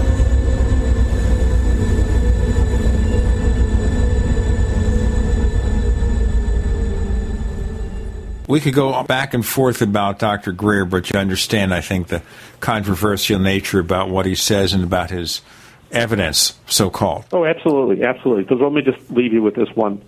After he spoke at the symposium, I had three different detractors uh, come up to me, and I won't mention their names on the air, but these are very significant people, and tell me that they were very impressed with his presentation and uh, were blown away with what he had shared and uh, where he was headed, and basically apologized to me for having written scathing notes about why he was on the agenda. So I would encourage anyone who's got a, a problem with it that maybe they should open up their mind and go watch the DVD and hear what he presented because it was quite fascinating and it was very scientific. And that's what MUFON's about. We're about the scientific study of UFOs for the benefit of humanity. Sure, and, I understand you know, your point of view. I just think all this baggage he carries with him, even if he's doing some real good work, that baggage has to hurt because, as you know, when you get people like that and they come up before conventions, the media that's already maybe somewhat predisposed not to take UFOs seriously will go after him or Paola Harris and denigrate the entire event, even though you've got great speakers and great evidence. And that's the point I think Chris and I are trying to make it. You've got to be careful about that. And maybe it's being politically correct, but maybe you have to be overly politically correct to get UFOs accepted more. Chris, you got more questions? Now that you mention it, Gene, that leads me right to a perfect question from another one of our recent sign-ups at forum.theparacast.com, Pierre. Uh, Jan, in your opinion, uh, what needs to be done in order to bring ufology uh, to the point of being taken seriously by mainstream media? There have been so many efforts in the last 50 years, but, but very little progress. And do you see this trend continuing, or do you perhaps foresee some sort of significant breakthrough as, a, as, as it relates to media coverage and the media's acceptance of the subject? Well, I think that's a very good point. I mean, uh, whenever I'm contacted by the media, the first question I always ask them is, you know, what's the angle of your report? And first question is, what, what do you know about the subject? And invariably, there's a long pause at the end of the phone, and the reporter or writer um, has absolutely no history. They've just been told by their editor, go to a story on MUFON or go to a story on UFOs, and off they go. Um, I've actually had TV cameramen from the news station show up at my local meeting in Orange County and want to do a a, uh, a piece on on what we do down there with the speakers. And first thing I do is I introduce them to all the PhDs that are at the meeting, and then I introduce them to all the aerospace workers who come and and listen to the speakers. And then I have them, you know, interview Dr. Bob Wood, you know, who's a physicist from 43 years at McDonnell Douglas, right? When they get done with all that, their eyes are like big as saucers, and uh, these guys actually did a whole expose. They had me standing up on top of a rock, you know, shooting me with the moon in the background. I'm, I'm thinking, oh, this is going to turn out well. Well, that piece, because we did such a great job of taking him through and educating him on the topic and introducing him to intelligent scientists and having him interview them and realize that this is not a joke, it never got aired and my my take is my take is Oh. that the, the the editor of the news station who sent them up there to do this story or down here to do the story because it was out about Los Angeles that they came um, was looking for more of a funny piece that he could put on the news, and it, since it didn't turn out to be a funny piece, they just scrapped it. Oh man, didn't fit the meme of what they were trying yeah, to present. I mean, Let- it's let me- the laugh factor. You know, let's let's let's go show these crazy people who go talk about UFOs. You know, And then they realize that there's intelligent people sitting there and, and intelligent people speaking, and uh, it, it doesn't play to their story. So, you know, how do we get the media more involved? Well, here's how I think we do it, and this is what we're doing. This is what MUFON is doing. Um, every month, we sit down and we go through the hundreds of reports that have come into us for that month, and we winnow it down to the 10, 20, 30 that are of the best cases of interest. We call them cases of interest. And then we take those 20, 10, 20, 30, whatever it ends up being every month, it's a little bit different because it, it doesn't run equally every month. We whittle it down to the two or three we think are the absolute best cases in there that, that you know, that are just solid, definitely not a planet, definitely not, you know, a balloon, you know, definitely not an airline airliner coming in for landing or something of that nature. And very credible witnesses. You know, these are policemen, you know, doctors, lawyers. I mean, these are very good people seeing these things, and we we put those in the bucket for uh, publication later. We then take those and we are starting to send them out to the local press. So uh, Roger Marsh, who is our journal editor, I'm going to be naming him shortly as our director of public relations. Uh, we've had some good ones in the past, and he's going to take over. He has been actually taking these reports sending them out to the local media and the national media, and we're starting to get bites and people doing stories on them and uh, TV shows, not not TV shows, but you know, news shows and um, newspapers uh, starting to write this stuff up. So you're going to start to see a lot more in the press. I'm hoping over the next uh, six to twelve months than you've seen in the past because we are going outbound rather than waiting for the press to come to us. Let me ask you a fast question here about the organization as a whole. Do you take a position on what UFOs are, or do you just say this is something that has to be investigated? Please let me know. Sure. You want an answer right now? Sure. Uh, number one, UFOs are real. And number two, at least some of these UFOs appear to be of extraterrestrial origin. Number three, there's a hundred other theories of where they could come from, and uh, there's nothing mutually exclusive about any of the theories. I mean, they could all be true, right? So I always tell at my local uh, meetings, which I've turned over now to Deborah Edwards, who's the new state section director. Actually, Georgianne Cifarelli named her as the new state section director for um, Orange County. That, but when I'm announcing the meetings, I always say to people, I say, you know, what we know to be true are two things. One is that UFOs are real; they're physical devices operating in and about our planet under intelligent control of some sort. Number two, at least some, and I'll underline some of these craft appear to be of extraterrestrial origin. I say appear because we get the reports, like Betty and Barney Hill, uh, like Travis Walton. I mean, obviously these are beings that you don't see walking around the streets, so they're probably not from this planet. so they're of extra, you have to be of extraterrestrial or out there. I guess you can always say out there because you, know, you have other theories uh, which need to be explored. You have the uh, interdimensional uh, theory. You've got time traveler theory. You've got indigenous species that lives beneath the oceans or inside the earth somewhere. Um, there's all sorts of possibilities, but they're not the people that, that we would deal with on a day-to-day basis. So that's where we're at now. We believe that the way to solve this thing is through data collection and the scientific study. And I do believe the public needs some place to be able to report its sightings to, and, and MUFON is that organization and then we just need to make sure that that data is used by researchers. So that's my next thrust, which will be to start to engage uh, academics and scientists and corporations in the search. And we just need to make it palatable to them that they can do this kind of work. I think the biggest crime of the century is letting the intelligence community muddy the water so bad that, that good scientists, good academics, good researchers can't be involved in this without getting their, their name tarnished or their reputation tarnished. I can't tell you the number of scientists that I have asked to come to MUFON symposiums as speakers, and they're always very polite, um, but they always have some other place they need to be. That's why I was suggesting to you that when you have someone like a Dr. Greer, it's not helping necessarily in the scientific community. But let me ask you another question here. With regard to ongoing investigations and what we know about UFOs, do you think that any of the governments of the world have guilty knowledge, real evidence that they're hiding as to what the answers to the UFO mystery are? Well, this is only my opinion. I, I think when we say world government or, or, or government, you know, we think of the United States. We think, you know, Obama's the president. You've got uh, here in California, Dianne Feinstein's the the senator. Everybody's got two senators, and you got congressmen.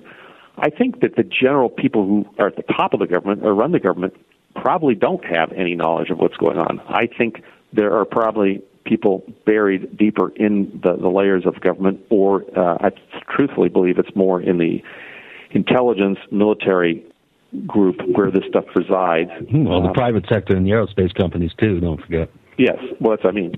That's exactly where I think the information is, is in there, and there are probably some bureaucrats from you know sometime of uh, the NSA or the CIA. I don't know who who ultimately has responsibility for it, but you know if you talk to Dr. Bob Wood or other folks, they'll talk about MJ12. They'll talk about who's on MJ12 today.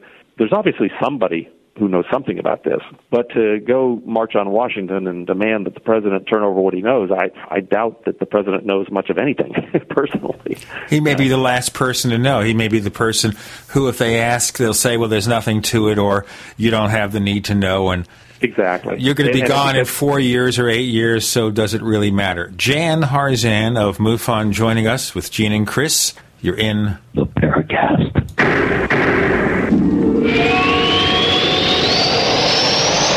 America's number one source for independent talk radio for over a decade. We are the GCN Radio Network.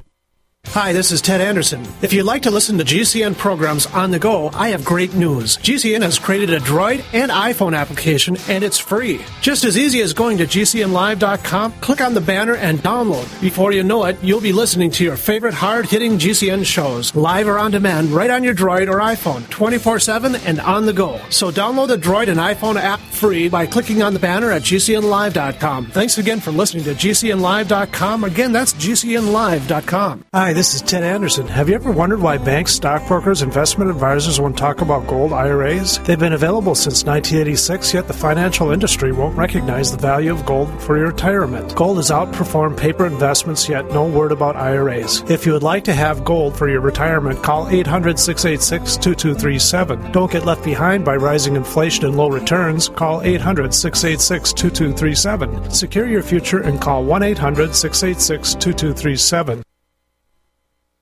My name's Bruno. I'm 52 years old. I've tried different protein powders over the years, and they've all tasted pretty bad. I tried One World Whey and found it to be delicious. After 10 weeks on One World Whey, my wife commented, You have more muscles and you're leaner than when you were 20 years old.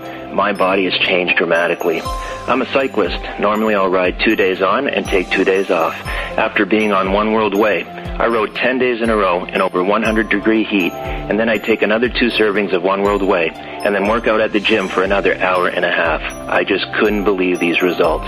My normal muscle tightness and soreness after working out are virtually gone. Don't take my word for it. One World Whey comes in single servings. Just give it a try.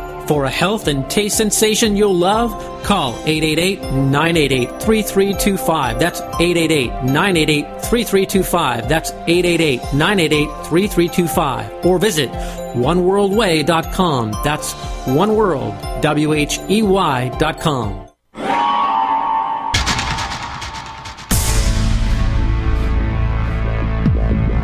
Welcome back to the Paracast, the gold standard of paranormal radio. And now, here's Gene Steinberg.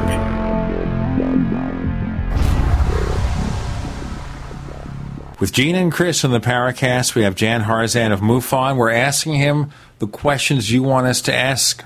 And we're not always asking friendly questions either, as you notice. Chris, there's a bunch more questions out there in the audience from our forum. Would you maybe bring up some more? Yeah, this is uh, becoming more and more of a problem, and that is the accessibility of, uh, of special effects uh, and editing software uh, that are coming up with some pretty ingenious hoaxes. And now that we have such accessibility uh, for desktop, um, you know, animation and effects and other things, uh, do you see this this whole problem of of hoaxing uh, as being something that uh, is going to continue, possibly get worse? And and what do you have to say? I, I have one questioner here that wants you to make a statement of condemnation for the third phase of moon folks who are over there uh, creating hoaxes and then trying to pass them off as real real sightings. So where do you come down on this whole whole uh, subject? Well, where I come down on it is I, I wish we, there was a law that made it illegal to do such a thing. I mean, I understand in other countries that it's uh, actually punishable by jail time to to actually uh, perpetrate a UFO hoax. Oh yeah, So, which I- countries? Um, I, I, bel I, I I may be wrong here, but I believe it's France. But I can check on those facts. But I think that, frankly, it ought to be uh, something punishable by at least a misdemeanor or some kind of a fine um, if someone tries to purposely do it, because it's it wastes a lot of people's time, frankly, and it's uh, it could be disruptive to the population uh, to put false information out there. Um, I doubt we'll ever get a you know because of fr- freedom of speech in the United States. I don't think we'll ever get it to pass. So here's what we do: we we, we get about one or two percent of our sighting reports are, are clearly hoaxes, and the vast majority of them we can tell fairly quickly because we we contact almost everyone back on the report, and we can just tell by the way it's written, by the facts and the way they do stuff. Here, here's a good example. There was a report about five years ago about a craft that landed in Bakersfield. And the guy reported that it landed in his backyard and actually a being came out of the craft. And so, uh, having seen this, I, immediately jumped on it and I contacted the guy uh, through email. Um, I don't believe he gave us his phone number. Well, I got the sheepish reply back from the guy. Oh, I'm so sorry. I was just goofing around and I didn't realize anybody was going to come back at me on this thing, right? Well, so I mean, I was excited. I was, like, oh my gosh, we got a real craft on the ground. There's beings, you know. So people do it for a joke. Uh, they do it for fun. But you're talking about the very sophisticated uh, hoaxes where people might actually build a craft and go fly it. We have a lot of people doing that these days. Uh, or even worse yet, go on using animation graphics and create a completely realistic encounter um, using their computer. With modern analytical techniques, though, I mean, um, people like Jeff Sainio and, of course, Bruce Maccabee, Ray Stanford, for instance, they can take one look at at a vast majority, I'd say a high, highly, you know, 99% of these, and instantly see that it's a hoax. But for the average person, the kid out there who wants to learn about this subject, he doesn't have that expertise to, to rely on, and it's very easy to palm these things off as real. And I think it's really doing the field a disservice. And, you know, I think there should be a law against it too.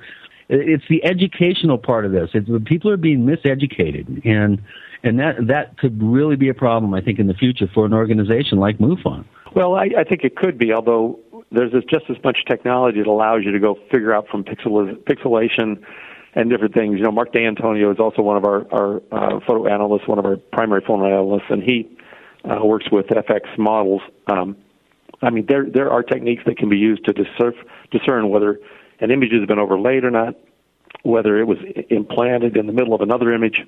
So just as much technology exists on the other side to go figure this stuff out digitally as there is to go make this stuff digitally. You know, yeah, but wouldn't it be nice to have Marc's time uh, tied up with with looking Oh, at real absolutely. legitimate footage? I mean, absolutely, I, I couldn't agree more. Pointed out, I mean, it's a time waster. Well, here's another uh, contentious kind of element that has really, um, I think, tarnished the field uh, to a certain extent, and that is the whole hypnotic regression um, as an investigative tool. I have a question here from Han who says, uh, What is the official MUFON position regarding hypnotic regression and the evidence gathered using it? Is there an official position? And he also wants to know your personal opinion on it. Of using hypnosis for uh, information gathering? Well, I mean, uh, it's been a technique used for years for a number of things, including you know uh, accident investigations and and uh, regular types of things like that. Um, MUFON's official position, we actually have a director of abductions, uh, Kathleen Marden. Of course, her um, aunt was uh, Betty of Betty and Barney and Hill. Yeah, she's been a guest on the Paracast several times, so we know her. Yeah. So, you know, MUFON's position, I mean, we, we do take reports of abductions. Um, we do have a referral network to get people help. That's generally why they come to us is more that they're looking for someone they can talk to.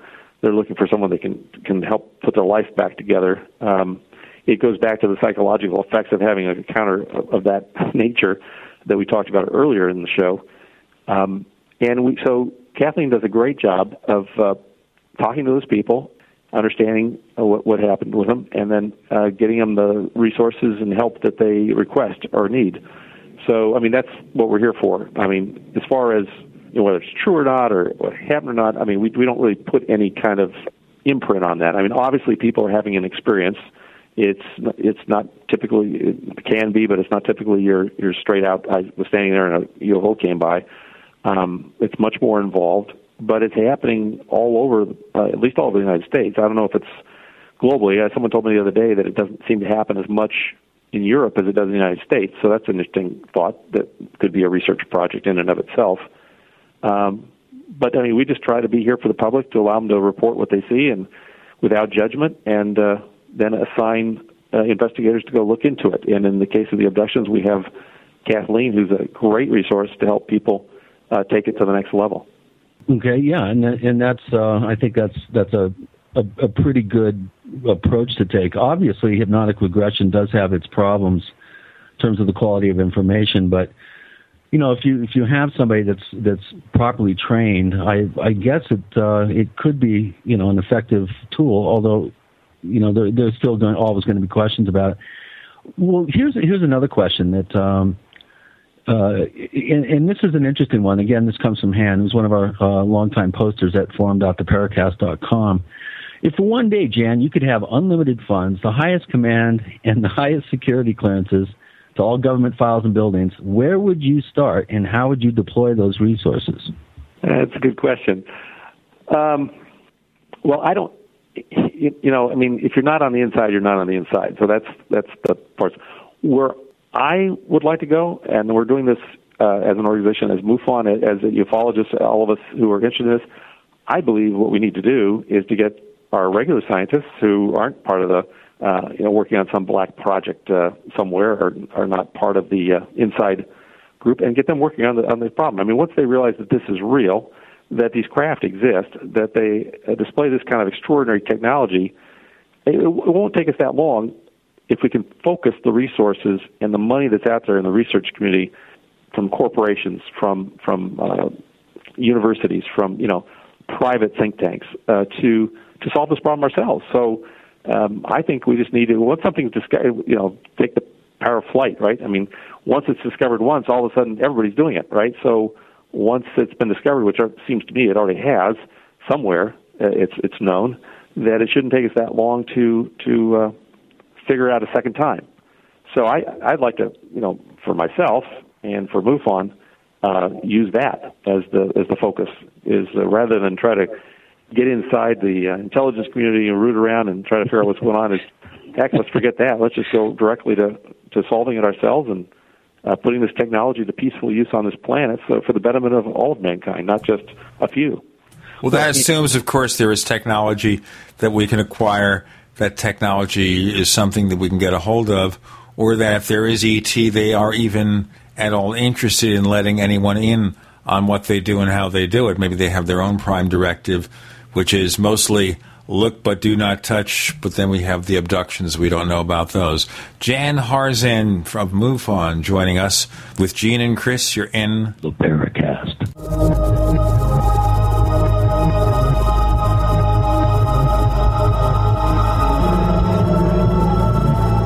Neighbors, are you tired of dealing with a slow web hosting provider? Well, check out A2 Hosting and their screaming fast Swift server platform.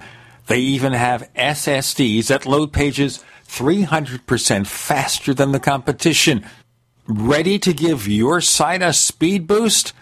Well, tell you what, neighbors, head on over to a2hosting.com.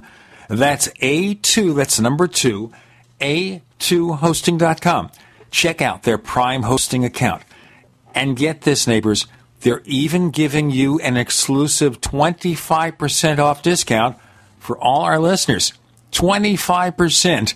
And remember, their Guru Crew support team is standing by 24 7, 365 days a year to answer any of your questions.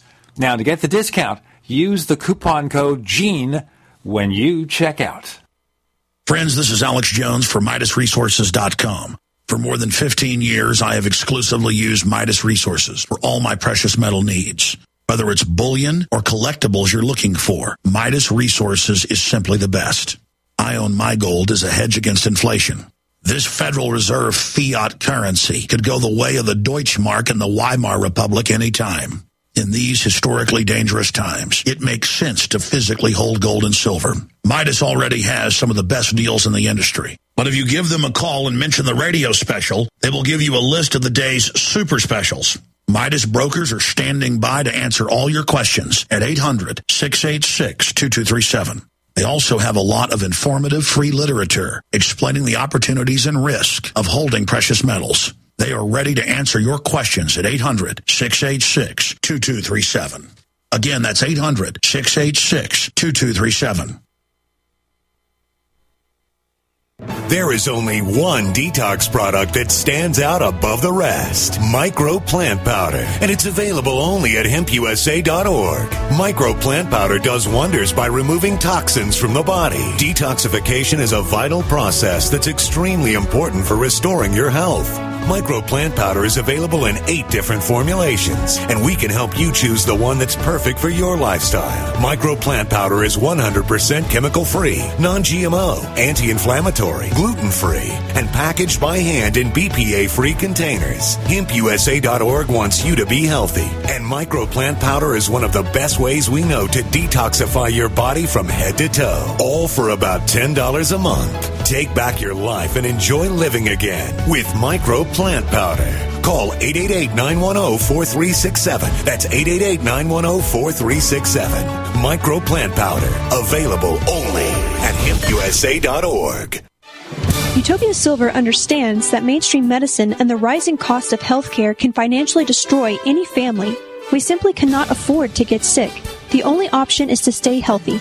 Americans are learning that ill health is not caused by a deficiency of drugs. It's usually the result of a deficiency of minerals, vitamins, proper nutrition, and exercise. UtopiaSilver.com offers colloidal silver and healing protocols for vaccine and radiation poisoning, arthritis, insomnia, and more. If you're sick of unconstitutional government mandates, then stand up now and say no. The time is growing short to put this evil genie back in its bottle. Join Utopia Silver in promoting good health and fighting for our God given health care rights. Visit utopiasilver.com, U T O P I A silver.com, or call 888 213 4338. That's 888 213 4338. We'd like to hear from you. If you have a comment or question about the Paracast, send it to news at theparacast.com. That's news at theparacast.com. And don't forget to visit our famous Paracast community forums at forum.theparacast.com. As you see, we have a lot of questions from our listeners about MUFON, questioning how the organization is working, about some of the questions about what the organization has done in the past coming up. With Gene and Chris, we have Jan Harzan answering those questions. Jan, let me ask you one quick one here, and that is regarding, of course, the association briefly with Mr. Bigelow, which didn't work out so well. Is that Well, something was- you'd seek in the future? And I say it didn't work out so well because he's the kind of person who likes all the information going his way, but not in the other direction. Yeah. So before I answer that, I wanted to go back to the previous question if I could, because this is an important point. Being an alumni of UCLA, I had the opportunity to attend a presentation by Ben Rich from the Lockheed Skunk Works. I had the good fortune to invite Tom Keller to attend with me, and this was back in '93. I believe it was March 23rd, 1993. Yeah, and And this is a famous statement that he made, and you were there and heard it. Exactly. It's firsthand uh, by two of us, not just one, but two. So he did a whole presentation of his 40 years at the Lockheed Skunk Works because he started as a young engineer. He actually was a protege of um, Kelly Johnson, who was the then CEO, the original CEO of Lockheed Skunk Works, and he was given the um, Ben was given the opportunity to be the project manager uh, over the SR-71. That was his baby that turned out to be so darn successful, and the things are still flying today. I mean, this was built like 40, 50 years ago. Um, he took over and worked there and then retired, and he was also an alumni of the UCLA School of Engineering, and he agreed to come speak to the alumni, the engineering alumni. And there were about 200 of us there at this night. Uh, he did a beautiful, you know, I'd say 40 slide set on on the different. It was it was slideshow on his years at the Skunk Works, including starting with uh, uh, the U 2 spy plane up through the SR 71, all the way up to the F 117. And when he finished his talk, he, his last slide was a black disc zipping off into outer space. It had little swoosh marks where you could see it flying off into outer space. And he ended the talk by saying, "We this is a quote. We now have the technology to take ET home." Well, the entire place broke out laughing, and Tom and I just looked at each other. and said, "Did he just say what we think he said?" and, and we were just completely blown away. Well, there was a little polite Q and A afterwards, and then people got up to leave, and then about twenty or thirty of us went down to stand around him and talk with him some more. And during that, he shared some very fascinating things. He mentioned about the fact that we had figured out the technology to travel to the stars and that it wouldn't take our lifetime to get there. He mentioned that there was an error in the equations and we now had the technology to take ET home.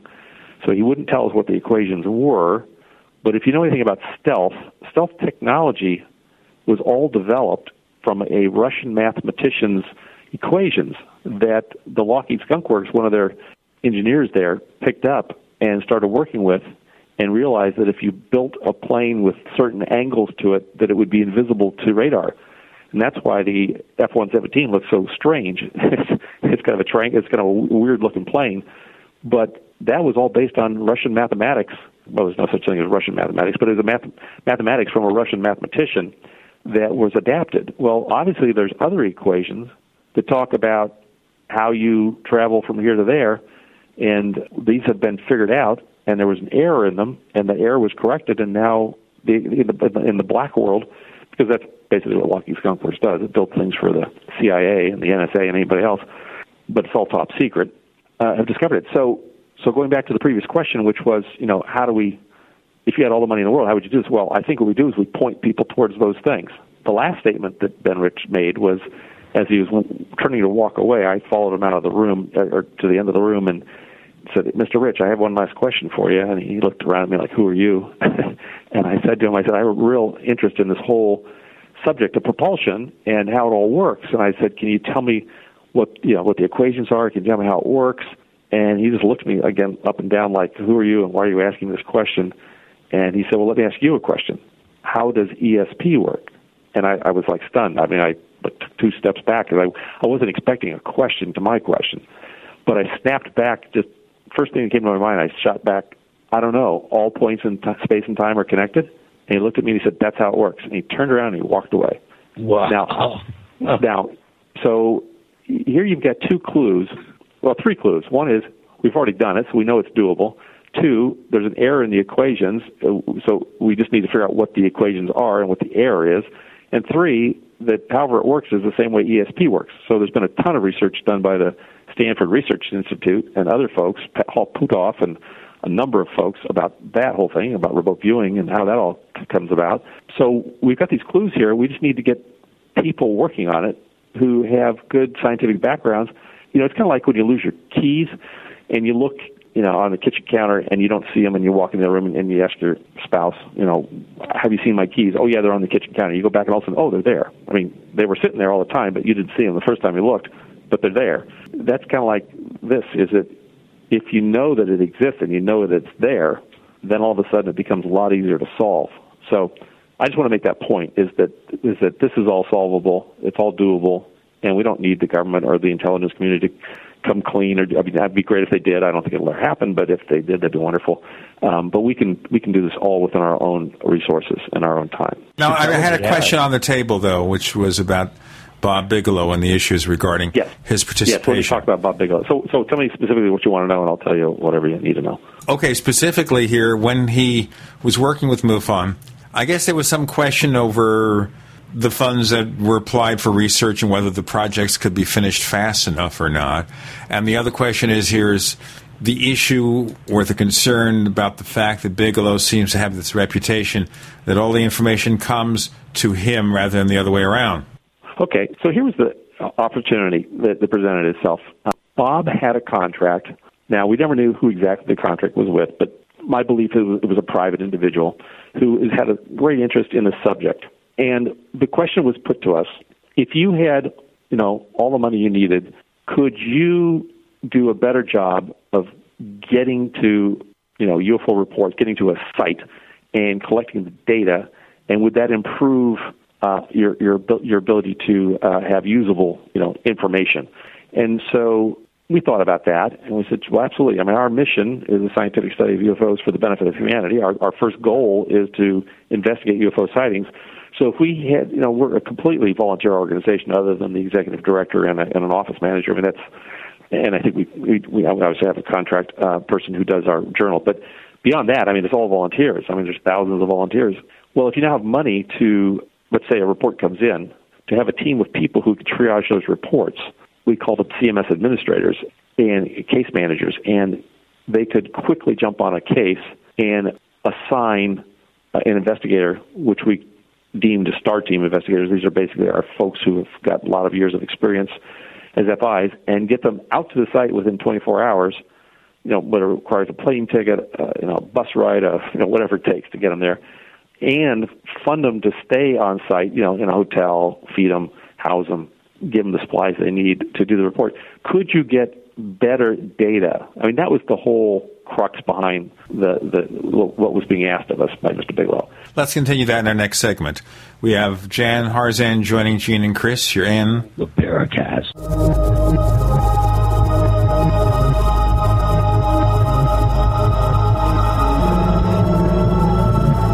Are you tired of searching for great talk radio? Something more important. Search no more. We are the GCN Radio Network.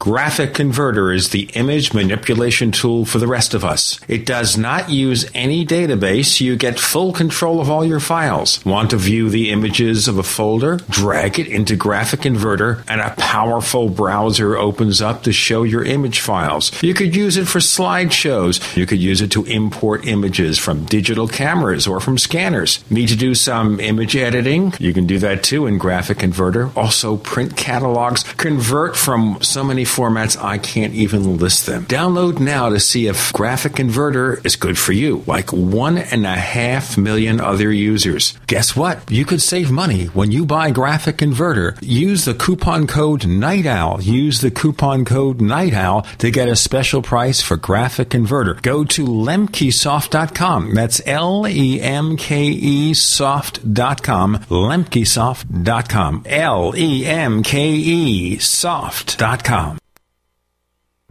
It's hurricane and wildfire season again. Why do thousands of people sit in these reoccurring problem areas year after year, betting their lives that the disaster won't get them?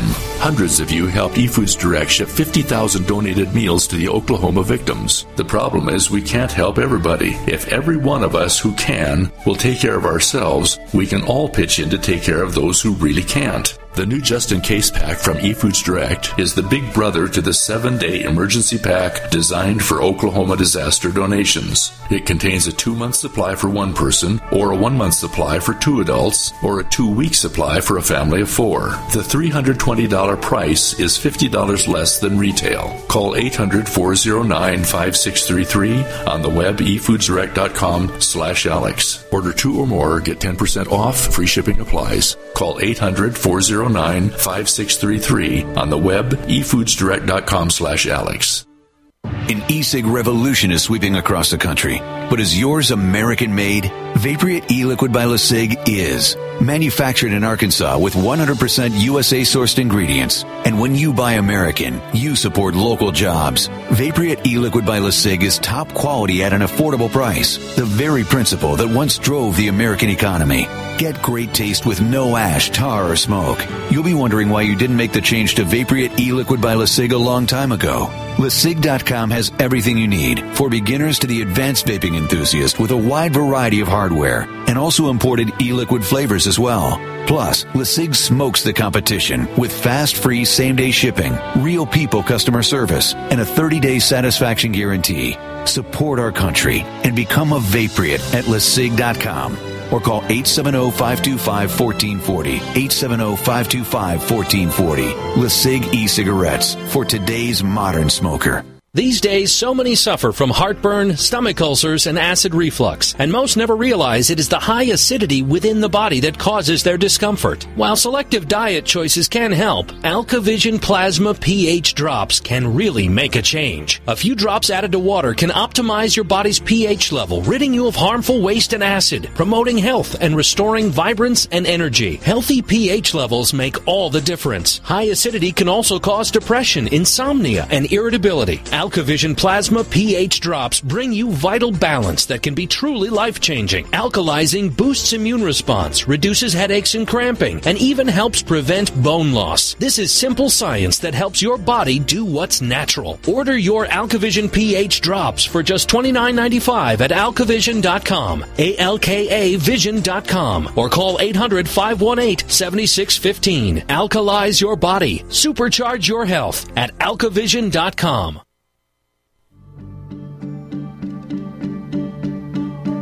Hi, this is nuclear physicist lecturer Stanton Friedman. You are listening to the Paracast, the gold standard of paranormal radio.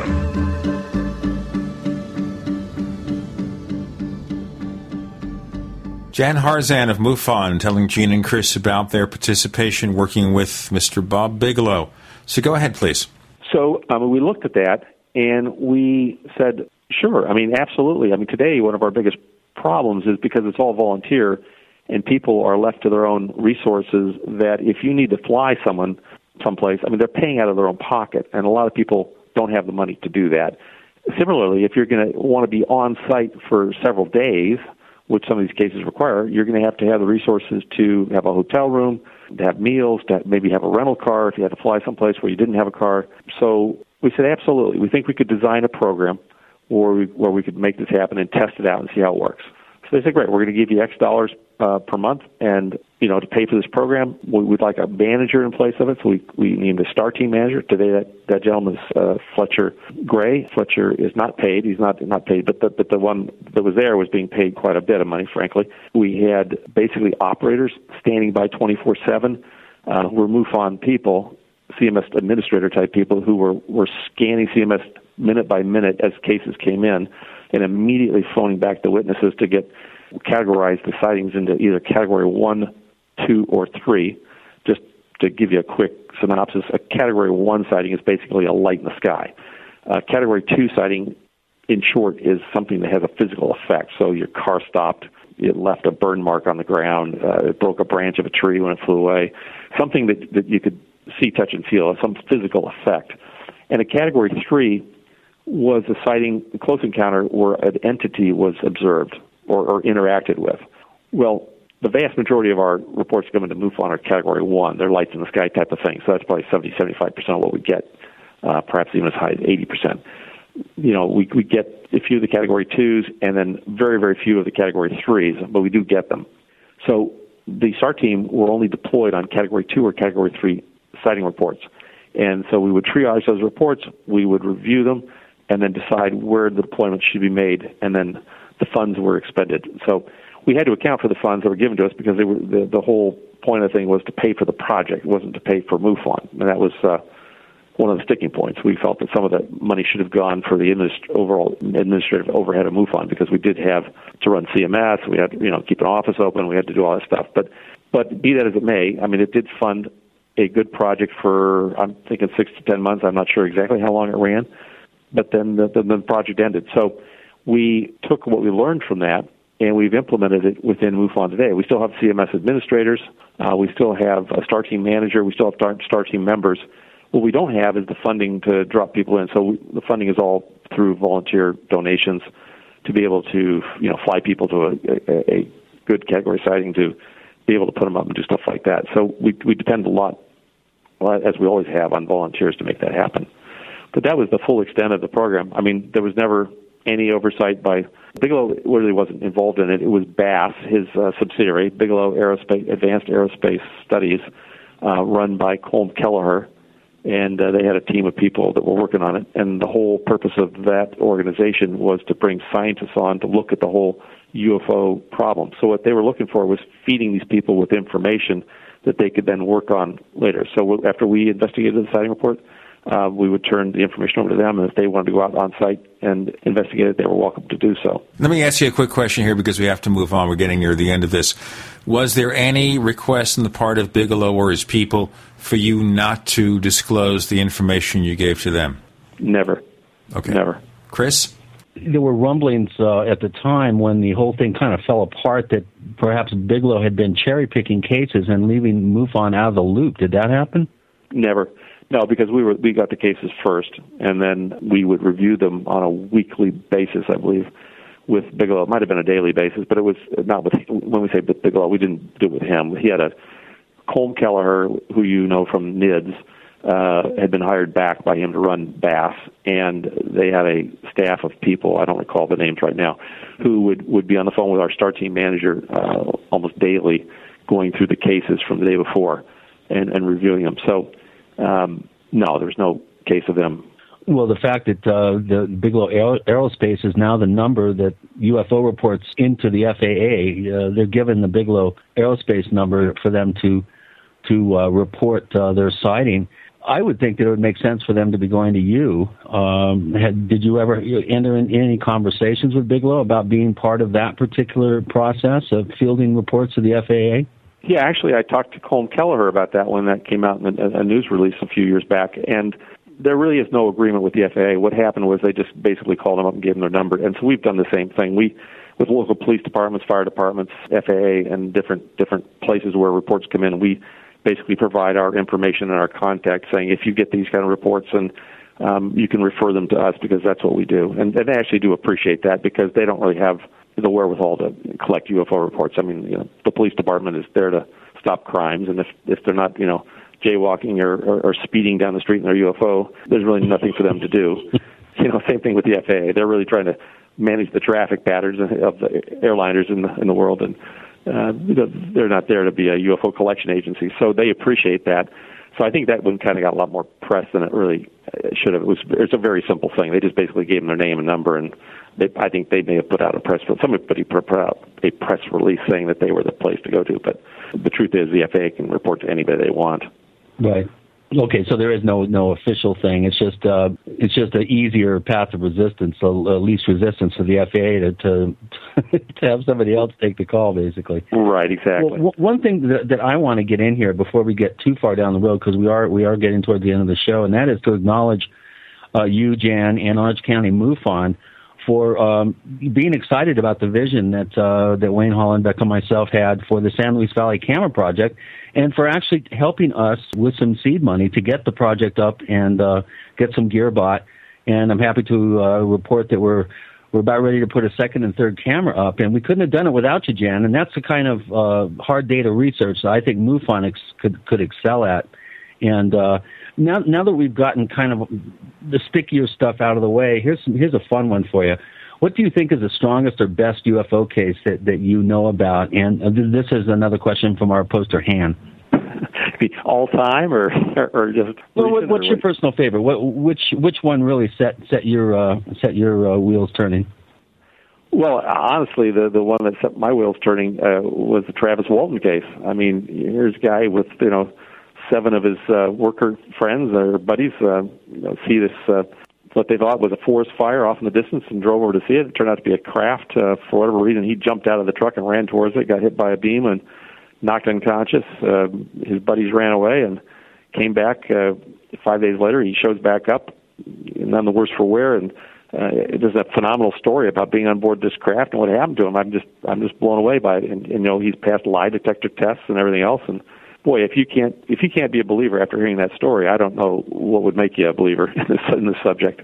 Well, especially when you meet Travis and and, and speak with him. Yeah, I mean, such he's a been nice rock guy. solid for all these Absolutely. years, forty years. We have to loosen that guy up and have him come on the Paracast soon.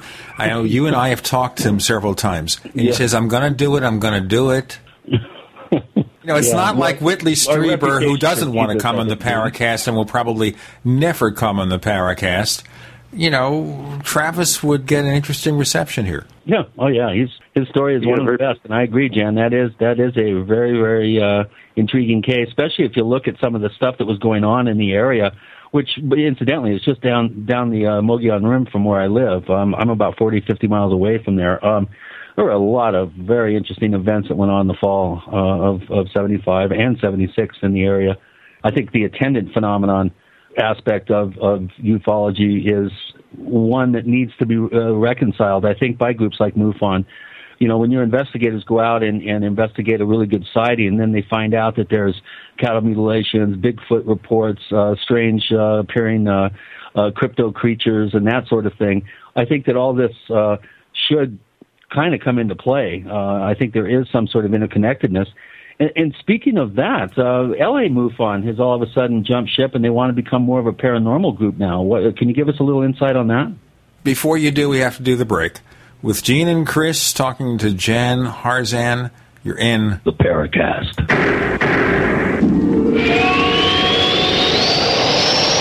The GCN Radio Network, providing the world with hard hitting talk radio. GCN.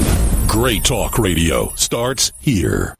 If you want to get your website online and you need reliable service, first class service at the lowest possible price, there's only one place to go. Well, DreamHost has a special promotion with our show where they'll offer you unlimited disk space, unlimited bandwidth, one click web apps such as WordPress, 24 7 support. You can save over $55. You want to know how? Go to dreamhost.com slash radio, dreamhost.com slash radio. First came Attack of the Rockoids, and it was a critically acclaimed success. And now there's The Coming of the Protectors. A former military intelligence man is contacted by a space woman in a dream, a dream that turns out to be a nightmare because evil forces on her distant planet are planning to conquer the Earth. This is gripping science fiction of the classic kind.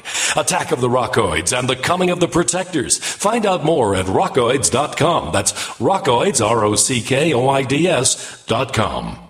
Attention homeschoolers, teachers, and students of all ages, now there's a way to learn English grammar using the Holy Bible. Sacred Grammar is a unique book that teaches all of the fundamentals of English grammar using Bible verses. Affordable and simple to use, it's a superb supplement and a great teacher's aid. Whether your focus is teaching children at home, strengthening your own writing skills, or just speaking proper English, Sacred Grammar offers all the tools you'll ever need. Learn to use words through His Word. For more information, go to sacredgrammar.com. That's sacredgrammar.com. In times of disaster, internet and mobile networks will go dark. A wealth of online information will be completely inaccessible. Now, imagine the most extensive survival and disaster preparedness library ever created with information for every possible scenario still available to you without online access. That's the survival key. Ben Franklin said it best. By failing to prepare, you're preparing to fail. Get your survival key at getsurvivalkey.com. Quite literally, the key to your survival. Getsurvivalkey.com. Hi there. My name is Frank Bates. What I'm about to tell you in the next 60 seconds could get me in a lot of trouble. I just created a free video presentation at 123coverup.com that exposes the electricity monopolies and government agencies for what they really are. Incompetent, lying crooks that are counting on your ignorance and fear to keep your power bills criminally high. Some have called this a conspiracy. Others have called it a cover up, and you will be shocked to find out how deep the conspiracy goes. My video at 123coverup.com exposes the truth and shows you the secret of how I beat them and how you can beat them too. Watch the controversial video that thousands of other smart patriots have already seen in the last three months. Go to 123coverup.com and discover one weird trick to slash your power bill and protect your home. Go watch my video now at 123coverup.com before they force me to shut it down. Again, that's 123coverup.com. Hi, my name is Scott Fuchs, teacher and rowing coach for over 14 years. I was sluggish, overweight, on prescription drugs, and only 30 something. Fortunately, I was referred to Dr. Z, and happy to say Dr. Z's all natural protocols over a consistent course resolved my health issues. I'm in the best shape of my life, and most importantly, on zero medications. I'm Dr. Stanowski, author of Evology, trained as a primary care physician, surgical manipulation under anesthesia, expert in nutrition, diet, weight loss, immune system, and I specialize in chiropractic. My 15 years of professional experience has taught me the four keys to vibrant health a balanced musculoskeletal system, an integrated nervous system, a flowing lymphatic system, and a body filled with over 90 essential nutrients. This has been a secret too long. Actualize your potential, reverse disease. Call me, Dr. Z. 201-945-1177, 201-945-1177, evolveyourself.com.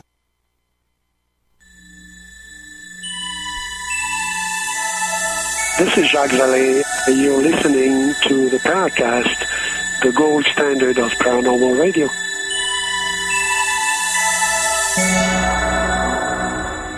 Jan Harzan is the new director of MUFON, and he sounds like a keeper. You know, I'm maybe not agree with everything he says, but he's really a solid guy there. And glad to meet you, Jan. Thank we have.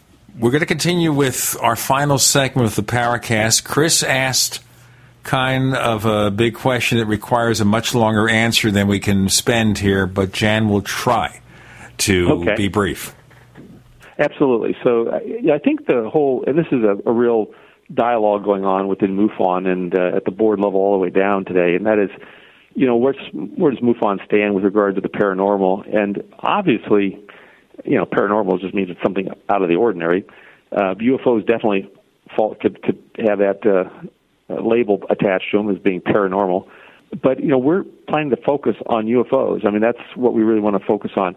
Now, if as part of a UFO study, there's a, a Bigfoot associated with it, and there have been sightings where a craft has been seen and a Bigfoot has been seen in the same uh, vicinity, that's fine. Uh, We have no problem with that. I, I've had cases I have personally investigated, uh, one by a police officer, which was an angel case. You know, uh, where he was had a, was riding his bike down a place, and all of a sudden reality changed around him, and there was an angel talking to him. You know, um, so it's not like we spurn those types of reports if people want to report it to us. But our primary focus really is on UFOs and, and craft and uh, potential entities or, or or beings that might be associated with that. So that that is what we'd like, or we, that's what we are doing in terms of collecting data. Um, that doesn't mean there's another data in our files on ghosts or anything else, but but that's not our primary focus. Do you consider, that- though, that there's a possibility that maybe there's a relationship amongst Oh, all these things? So you have UFOs, and then there's Bigfoot and other phenomena around it. Maybe there is a connection that ought to be explored? Well, I think I think well, I don't know, but I mean, I think there is a connection. Um, the connection in my mind is probably something along the lines of this interdimensional type aspect, which means that we probably don't live in a three or four dimensional universe, which is what we experience daily. Um, if you read Michio Kaku's book, you know the ten dimensional universe, or uh, I believe that's the name, the title of his book, but he's got written many, many books uh, on the subject of this. He talks about the fact that you know, the universe is made up of at least 10 dimensions.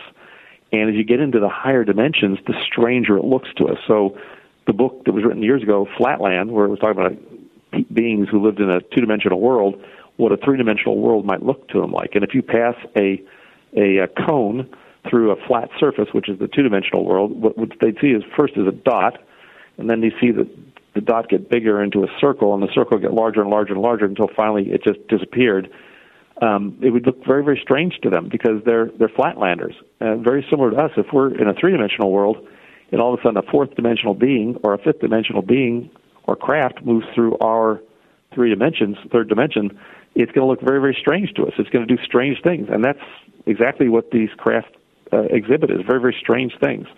Similarly, I mean, it's possible that uh, these creatures, Bigfoot or whatever, might be higher dimensional beings that come in and out of our reality.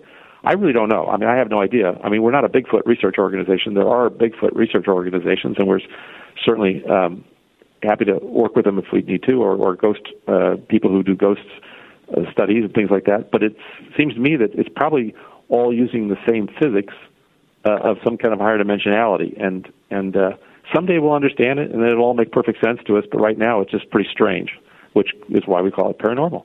Okay, so MUFON has been around since what, the late 1960s? Yes, 69. Okay, right. And so have I, but I don't want to get into that because nobody is as old as I am. Okay, do you think you've made much progress? Do you think we've gone anywhere in the UFO field? It seems that we're talking about the same things now that we talked about in the 60s, 70s, 80s, 90s, etc.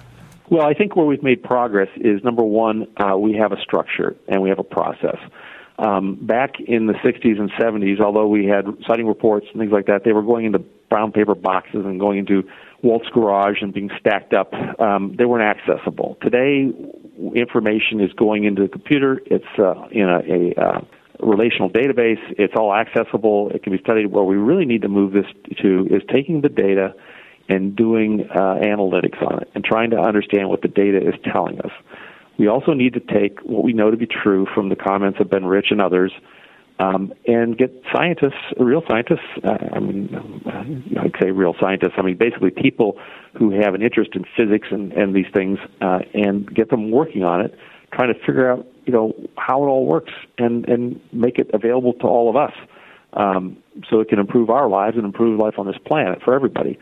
I think there's great progress going to be made here in the next 10 to 20 years that we've never seen before. Here's one as an example.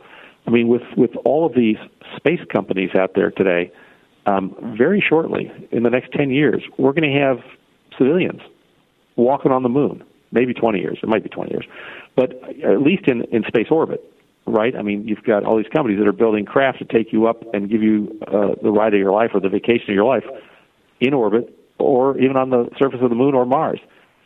Well, if there are truly structures on these uh, planets uh, and bodies like the moon, uh, I would think you might see them if you were up there taking your vacation. It would be very hard for someone to say this doesn't exist. I'm not saying that it does exist. I'm just saying, you know, now it's it won't be us depending on the government or uh, our satellite programs to tell us what's there and the imagery from it.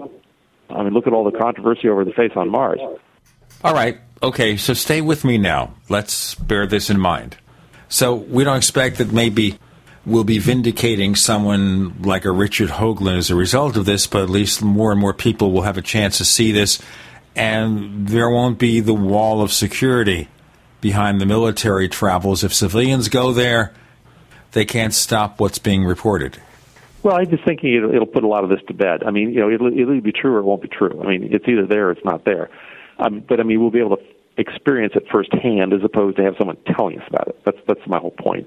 And I mean, I think that's where you know you're talking about we haven't progressed very far. Well, maybe we haven't progressed very far in terms of figuring out what exactly these UFOs are and how they work. But we're a lot closer today than we were 40, 50 years ago. In what and, respect? And we only have two minutes left, so this is going to have to be the fastest answer of the ages for you. well, in, in, the respect that we know that there's people who are in the know who've told us that that, that it exists and that uh, you know kind of how, in, in essence, and how it works. And now it's just really up to us to to put that to work and uh, make it happen. I'm, I'm, I'm very uh, positive that we're going to make great strides here in the next 10 to 15 years. Well, if we're all around 10 or 15 years from now, we can all get together in a little room and we can talk about it and see what solutions we come up with. Very fascinating. We have a minute or two left. Would you, Jan Harzan, tell our listeners who haven't considered becoming a member of MUFON? And I am a card carrying member of MUFON, by the way. Well, just to let you, you know that. that. Right. He's sending me a bill. tell our listeners more about it. Absolutely. Well, well, MUFON, the Mutual UFO Network, I mean, was founded in May of 1969, and our whole mission and purpose has been the scientific study of the UFO phenomenon. So, if this is something that interests you, I would uh, encourage you to come join MUFON. Uh, memberships are as little as $35 a year. If you're a senior, I think they're $30. Um, to ha- be a subscriber of our electronic journal, which is published every month. We put in it all the latest sighting reports and things that have been vetted, um, along with a number of different uh, feature articles on the UFO field. If you can even support more, you can certainly uh, become a donor um, and work at higher levels. We have a benefactor level, which is $1,500, which allows you to be a lifetime member. Um, but all of this goes towards uh, funding the operation and uh, helping us maintain our, our website and our case management system, which is what all the sighting reporting goes through, um, helps us build research projects that we can hopefully uh, get answers to some of these questions we've been talking about today on the show. So I would strongly encourage you to go to MUFON.com and join today. And uh, I'd be happy to talk to you or, or um, answer any questions you have. But we need all the support. It's really the public that makes this happen, and we appreciate each and every one of you who are members today, and each and every one of you who will become a member very soon. MUFON.com. We'll have a link over at theparacast.com for it. Chris Thank you. O'Brien's great site is OurStrangePlanet.com. That's OurStrangePlanet.com. And of course, you can find us on Twitter, where we are known as the Paracast. We are the Paracast on Twitter. And there are two Paracast fan clubs on Facebook. Someday we'll figure out how to make them one. So there you go. Jan Harzan, director of MUFON. Thank you so much for joining us this week on the Paracast. Thank you for having me. I appreciate it.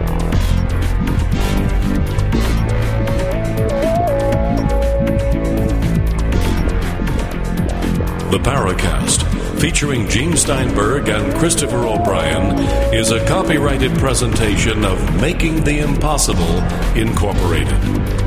Tune in next week for a new adventure in The Paracast.